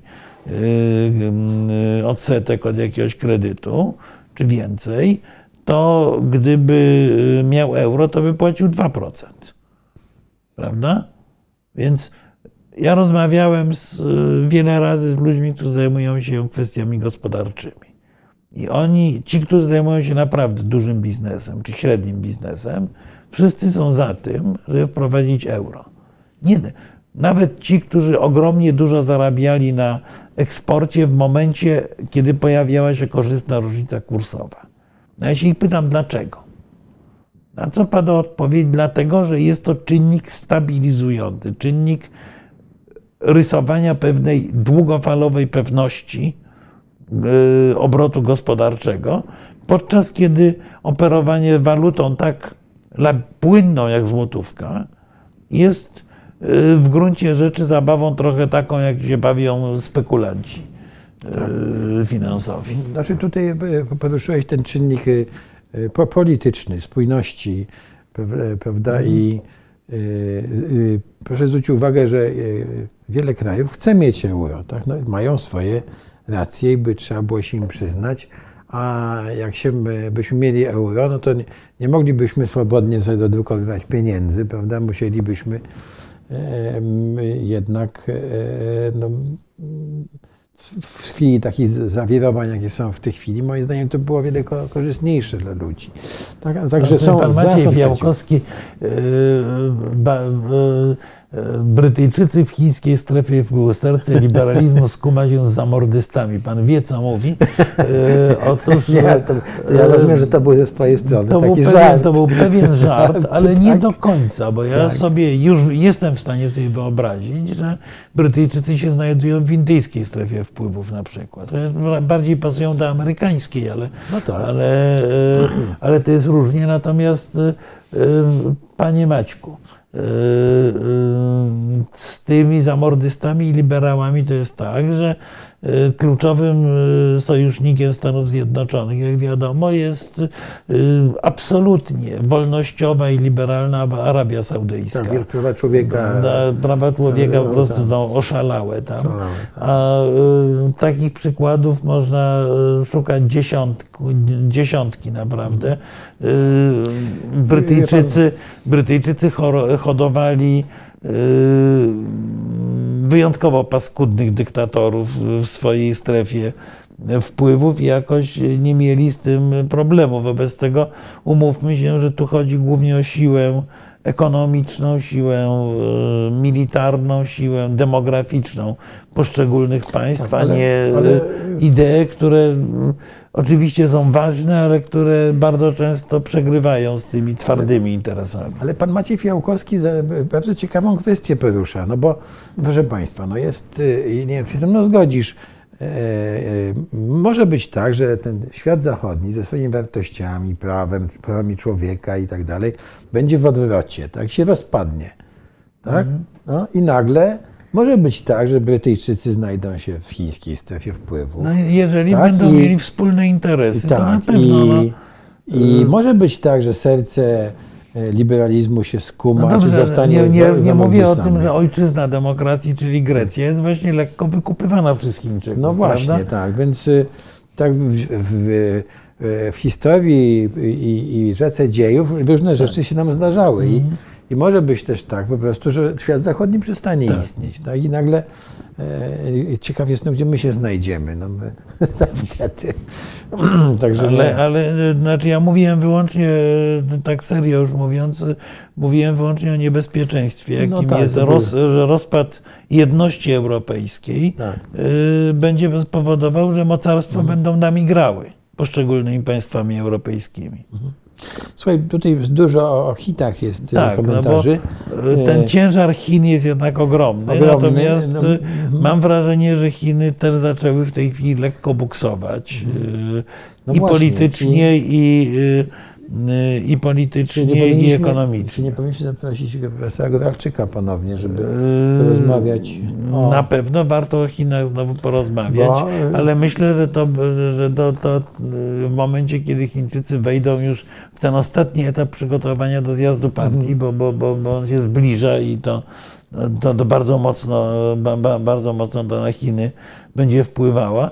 E, No, pan Adam tutaj mówi, że był wiele razy w Chinach i to nie jest żaden reżim e, zamordystyczny. E, No, e, powiedzmy, że ja nie byłem 18 razy w Chinach, ale miałbym, e, miałbym pewne wątpliwości, e, czy, czy, czy, na pewno tak, czy na pewno tak jest. E, e, Perspektywa cudzoziemca e, jest zawsze zupełnie inna. Czy Wielka Brytania skorzysta w długim y, trwaniu na wyjściu z Unii, to zobaczymy. To, tego nie wiadomo. Tego nie wiadomo, Na tak. razie mają z tym kłopoty, ale to zależy. No, Znaczy, ja bym powiedział inaczej. To zależy od tego, czy nam się uda właśnie utrzymać Unię jako e, poważny, samodzielny czynnik e, Mhm. e, w życiu gospodarczym i politycznym. Jeżeli Unia będzie zintegrowana, Wielka Brytania na tym straci. Jeśli Unia się rozsypie, no to będzie miała premię tego, kto pierwszy uciekł z tonącego okrętu. Ja się cieszę, że w końcu poszli decyzyjnie prozą do głowy i zaczyna się poważna współpraca z Koreą Południową, z którą nie mamy żadnych sprzecznych interesów, jak z Francją, Niemcami, a nawet czasem z USA. Się pan, pan no czy panie nie, księdzu to znaczy, nie, ja muszę powiedzieć, że jest to, teza jest dość, do, dość rewolucyjna. bardzo, tak, bo- znaczy, jak nie mamy żadnych interesów, to należy współpracować. Bo, tak, bo, nie, bo mam, nie mamy również za dużo wspólnych interesów z Koreą Południową. Natomiast oczywiście współpraca z Koreą jest jak najbardziej pożądana. To jest bardzo nowoczesna, szczególnie przemysł wojskowy i elektroniczny. Wobec tego y, ja jestem wielkim zwolennikiem współpracy z, No, pan, z Seulem. pan Reitnau powie, mówi, że tylko chcielibyśmy pozostać w strefie Schengen, ale strefa Schengen jest, e, że tak powiem, kwintesencją e, i- innych współpracy, więc nie, nie ma tak, że tylko jesteśmy, mamy swobodny przepływ lu- ludzi, prawda, a, nie mamy innych. Nie, nie, Tak, znaczy po prostu to, na, na, zresztą wyjście ma, Wielkiej była- Brytanii znakomicie y, pokazuje, jaka jest różnica. No. Tak. E, Ja kiedyś miałem taką okazję odbyć podróż samochodem e, z Armenii do Polski, e, gdzie przekraczałem w sytuacji głęboko uprzywilejowanej, bo, uprzywilejowanej, bo z numerami dyplomatycznymi samochodu, czyli teoretycznie bez kolejki, przekraczałem granice różne, granice pomiędzy krajami y, takimi jak Turcja i Gruzja, granicę turecko-bułgarską, granicę y, bułgarsko-rumuńską, która nie jest w Schengen, czy bułgarsko-serbską y, i potem wjechałem do Schengen. No więc myśmy się już odzwyczaili od tego koszmaru wystawania po kilkadziesiąt godzin na granicy i, i, i- myślę sobie, że, że y, to po prostu jest na przykład paraliżujące dla gospodarki. Y, Schengen y, sprawia, że towary płyną bez kontroli. To, to, to, to jest, ale, ale to, to ma sens tylko wtedy, jeżeli te poziomy po obu stronach i regulacje prawne po obu stronach granic są takie same. W momencie, kiedy są różne, to zaczyna się problem. Ten problem będzie coraz większy. Tutaj pan, znowu pan X Boaksa mówi nam, że Niemcy naciskają, aby Szwecja i Norwegia weszły do strefy euro, euro i, i tak dalej. No Norwegia, na Norwegię nie naciskają, na Szwecję naciskają umiarkowanie. Tak, mogą dużo naciskać, no ale Szwedzi mają swoje interesy i dobrze się trzymają. Zresztą jak Nor dojdą Norwegia, do... Norwegia, przypominam, nie jest członkiem Unii Europejskiej. Właśnie. Więc, yy, Norwegia ma, zgromadziła ogromne pieniądze, no, majątek. Znaczy wejście, wejście Norwegii do, Unii Euro, do, do, do strefy euro byłoby głęboko, głęboko w interesie euro, tak. bo by go stabilizowało. Tak. Co my tu jeszcze mamy? Mam jeszcze parę pytań dotyczących poprzedniej tak. debaty, spraw Afryki i Azja. Będzie jeszcze okazja porozmawiać na ten temat? Będzie. Myślę, myślę że tak. wola naszych widzów i słuchaczy tak. jest dla nas rozkazem. No to oczywiście. Jak nam Europa pomagała, pewnie nie słyszałem francuskiej szkoły lotników i jej roli bitwie warszawskiej i w ogóle wojnie polskiej o dostawach sprzętu. No to, no, nie, no, to no, jest tak, oczywiste. No, przypominam, że lotnicy amerykańscy walczyli, że francuscy oficerowie dowodzili yy, nielicznymi czołgami, które walczyły z bolszewikami, wyzwalając Dyneburg yy, i tak dalej. To, to, to, to, to jest oczywiste, to jest właśnie, to jest właśnie coś, co, co dotyczy tej pewnej wspólnoty cywilizacyjnej, której, mhm. którą tutaj yy, jeden z naszych widzów stawiał pod znakiem zapytania. No jednak idzie się bić generalnie za kogoś, z kim się ma, z kim się ma właśnie poczucie wspólnoty. wspólnoty tak. Ale ta, ta, tabliczka na krakowskim przedmieściu, że tutaj w tym domu mieszkał ten, który ocalił Warszawę, czyli generał Weigand, o ile dobrze pamiętam, jest taka tak. to przesada troszkę. No to jest taka przesada, no tak. ale to jest to, to, to jest e, niestety, e, niestety kwestia e, właśnie tej sporu, kolejnego sporu o historię. Przecież mhm. dla Piłsudczyków zwycięstwo w Bitwie Warszawskiej, zwycięstwo z bolszewikami, to był geniusz wodza. Dla e, myślenia dla endeckiego to, to, był cud, tak. e, ewentualnie zasługa generała Weiganda. Oczywiście prawda jest, tak, prawda jest taka, że to była ciężka praca sztabowców i Weiganda, i Rozbadowskiego i tak dalej, że była to decyzja marszałka Piłsudskiego, który przyjmował całą odpowiedzialność za podjęcie mm. tych decyzji i co więcej tak. potrafił je przeforsować i, i, i, tak dalej, i tak dalej. Więc yy, naprawdę yy, historia bardzo rzadko jest czarno-biała. A mamy ogromną tendencję, ogromną ochotę i tendencję, żeby ją malować wyłącznie dwukolorowo. To, mhm. to, to jest jakby zupełnie, zupełnie inna historia. Słuchaj, nie y, poruszyliśmy takiego te, tematu ostatnich wydarzeń, które się, y, y, no, były anonsowane w, w prasie o rozmowie Bidena z Xi nie, no, rozmowie trudnej, i tak dalej. Rozmowie trudnej. trudnej. Wygląda na to, no. że e, to była rozmowa raczej będąca wymianą gruźb. E, zobaczymy, jak będzie wyglądała ta wyprawa pani Nancy Pelosi na Tajwan. E, to jest rzeczywiście, to, to, to, to jest rzeczywiście niezwykle istotny gest, ale, ale myślę, że to napięcie E, amerykańsko-chińskie jest coraz większe. E, Chińczycy zdają sobie sprawę, że Amerykanie chcą ich izolować. Chcą ich izolować od technologii, od zachodu, od wpływów, a z kolei Chiny są klasycznym imperium, które e, musi ekspandować. No i sprawa Tajwanu jest dla Chińczyków rzeczywiście, rzeczywiście sprawą honoru i sprawą rozgrywaną rozgrywaną nieustannie na chińskim rynku wewnętrznym. To o ile tam nie ma e, poważnej debaty publicznej, o tyle jest debata wewnątrz elit partyjnych. gdzie Xi y, wyraźnie poszedł w takim kierunku twardej polityki, że on odzyska w, szybko Tajwan dla, dla Chin. A tymczasem Amerykanie zdają się usztywniać swoje stanowisko, czyli ten szansa na, na, na zdobycie Tajwanu się oddala. Więc obaj panowie Amerykanie mieli teoretycznie ofertę do, dla Chińczyków w postaci zniesienia części zaporowych ceł na ich towary, mhm. ale zdaje się do tego w ogóle w tej rozmowie nie doszło, bo bo, bo właśnie tak poleciały, po, po, poleciały z obu stron głównie, mhm. głównie groźby i głównie rysowanie czerwonych linii, mhm. co no nie jest, nie jest Miłe. szczególnie optymistyczną perspektywą, bo, mhm. bo rzeczywiście no jeszcze to, to, czego nam jeszcze brakuje, to jest to, żeby zaczęła się wojna na Tajwanie. A to nie jest wykluczone.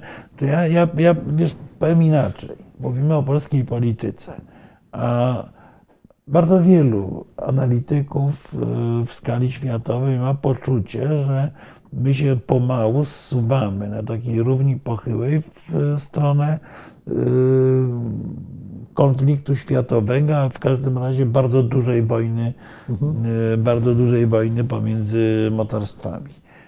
I wszystko na to wskazuje niestety. No. To, no, to jest proces taki, no nie wiem, ja bym powiedział, że jesteśmy w takiej sytuacji, jak była Europa kilka lat przed I wojną światową. Mhm. Prawda?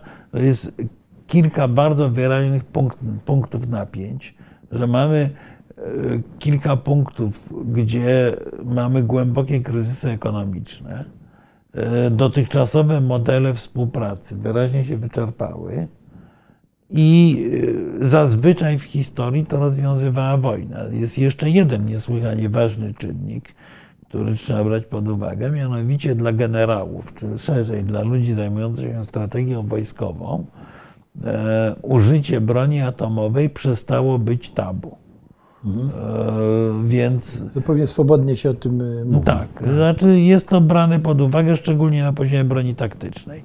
Wobec mhm. tego zagrożenie takim konfliktem e, jest no, niezwykle realne. A oczywiście to oznacza koniec naszego świata, takiego jaki znamy. Mhm. A jaki się z tego wyłoni, nie, nie ma pojęcia. Nie, nie wiem, ale, ale, tutaj pan e,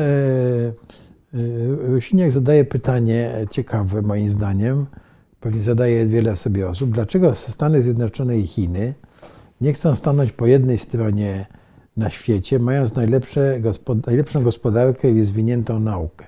No bo słuchaj, po co Chińczykom ten rozwój, te szlaki, jak oni E, stracą e, Stany Zjednoczone jako, jako odbiorcy e, tego, co no, produktują, z jednej strony. Po, polecam. Z drugiej strony, z drugiej, ja wiem, co powiesz, ale z drugiej strony mamy sytuację taką, prawda, że Chinom ten wolny handel, prawda, i ten cały system sprzyja bardzo rozwojowi, rozwojowi Chin, tak, i Wydawałoby się, że to jest y, no, jakieś takie, powinno być tutaj partnerstwo w rozwoju. I teraz ci oddaję głos, ale. Nie ma, ale e, polecam e, e, książkę Johna Merzheimera Tragizm polityki mocarstw, która powody takich zachowań w długiej perspektywie historycznej opisuje.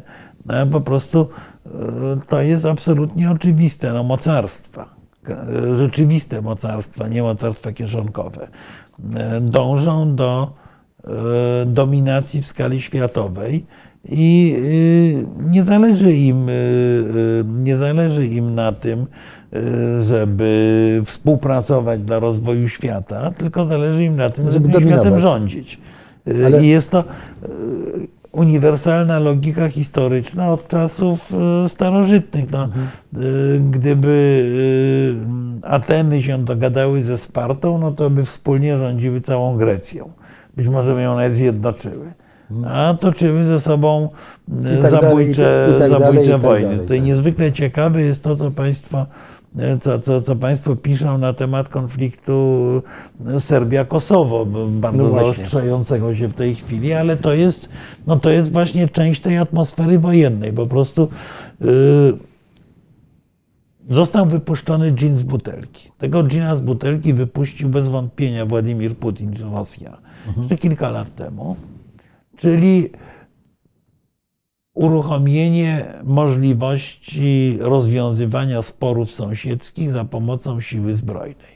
Bo mimo wszystko wojny amerykańskie, to często się mówi, że Amerykanie napadli na Irak na Afganistan, to były wojny, szczerze mówiąc, trochę o charakterze, o charakterze kolonialnym. Natomiast wojna rosyjsko-ukraińska, napaść na Ukrainę, bo nie wojna rosyjsko-ukraińska, wcześniej atak na Gruzję to były wojny klasyczne, czyli użycie sił zbrojnych do bieżącego rozwiązywania politycznego sporu w rejonie sąsiedzkim. Nie dyscyplinowania świata, ścigania dyktatora. I, i użycie siły, wejście w taki model rozwiązywania konfliktów za pomocą siły zbrojnej powoduje właśnie coś takiego, że, że w tej chwili na, na granicy, na, na, na granicy serbsko-kosowskiej zaczyna się znowu grozić wojna, no bo... Znowu te, znowu te Bałkany, już mają taką tradycję. Tak, tak jest. Słuchaj, jest pięć po ósmej wieczorem i chyba musimy już kończyć. Bo, bo za... No, ale kończymy bardzo ponurym, ponurym, tak, bardzo, bardzo ponurym, ponurym stwierdzeniem. E, tak, no tutaj oczywiście pan Artur Smurski powtarza tezy propagandy rosyjskiej. Rosyjskiej, tak. E, tak. Panie Arturze, ile pan dostaje za to? Nie, nie, nie. Ja, ja myślę, że, że, raczej, że, że raczej jest to nie, usiłuje nas prowokować chyba pan. tak, z kolei tutaj to jest walka dobra ze złem. No w jakimś sensie tak, tak oczywiście. Tak. Jest, jest to niewątpliwie walka pomiędzy ludźmi wolnymi. I, no, tak, jest to no, dwa. No jak, tak, no jest to walka pomiędzy różnymi modelami gospodarczymi, intelektualnymi i tak dalej, i tak dalej. Mhm. Oczywiście tak. Natomiast my jesteśmy, zwróćcie Państwo uwagę, po raz pierwszy w sytuacji, w której my jesteśmy po tej lepszej stronie. Mhm. To nie jest takie oczywiste. Do tej pory nam się albo byliśmy osamotnieni, albo byliśmy po środku. W tej chwili jesteśmy w sposób oczywisty po tej lepszej stronie konfliktu. I znaczy z naszego punktu widzenia. Na, tak, no, no, no, ale z, tak powiem z punktu widzenia naszej tradycji cywilizacyjnej mhm. również. No. Mhm. Jesteśmy po tej stronie, po której zawsze chcieliśmy być, czyli zachodniej. Jesteśmy po stronie silniejszej w tym konflikcie cały czas. Jest pytanie, czy jesteśmy po stronie, która y, ma zdolność y, projekcji tej siły, jak to mówią ładnie geopolitycy, czyli mówiąc, mówiąc bardziej po polsku, która, która ma y, wolę do tego, żeby tę swoją siłę przekuć na realne działania, bo to, z tym jest cały czas problem i to jest zadanie polskiej polityki. Dlatego polska polityka nie może być polityką awanturniczą, nie może być polityką konfrontacyjną, musi być polityką mobilizowania jasnej strony mocy, bez żadnych wątpliwości. Sytuacja, w której my siadamy z gośćmi w rodzaju Salviniego i udajemy, że konstruujemy jakąś nową Europę, wtedy, kiedy nad nami wisi miecz Damoklesa, który nas w ogóle może pozbawić naszego stylu życia, modelu życia, a w ogóle życia być może e, generalnie, jest nieodpowiedzialnością. E, trudno. Nie jesteśmy Stanami Zjednoczonymi, nie możemy dyktować warunków, musimy uczestniczyć w trudnych negocjacjach, w których jesteśmy istotnie słabszym partnerem wobec Niemiec. Natomiast e, Yy, ja bym, ja bym powiedział, yy, że warto, żebyśmy mieli świadomość, przede wszystkim, żeby nasza klasa polityczna miała świadomość, że jest już taki moment, że żarty się skończyły. Mhm. Że w tej chwili, podobnie jak e, decyzje podejmowane przez e, polityków e, lat temu 250-300, czyli w XVIII wieku, te decyzje mogą skutkować dramatycznymi konsekwencjami. Jeżeli nie będą bardzo wyraźnie przemyślane i osadzone w sensownym planie politycznym, którego konstruowaniu powinniśmy uczestniczyć, bo mamy e, na, do tego prawo i mamy pewną wiedzę, ale nie konstruuje się planów politycznych za pomocą bicia pięści w stół, pięścią w stół. Dobrze. To na tym e, e, kończymy na dzisiaj. Bardzo Państwu dziękujemy. Również dziękuję Bardzo- za bardzo ciekawą. Tak, bardzo ciekawą dyskusję i za to, że Państwo nam zadali dużo ciekawych pytań i skłonili nas do e, komentowania swoich wypowiedzi. I, do, Również. i do, do zobaczenia Tak, debata, za, za, za, de- debata zawsze nas bardzo cieszy, nawet jak jest trudna. Tak. Także dobranoc Państwu i dziękuję Ci Dziękujemy. bardzo. i Do zobaczenia. Dzięki.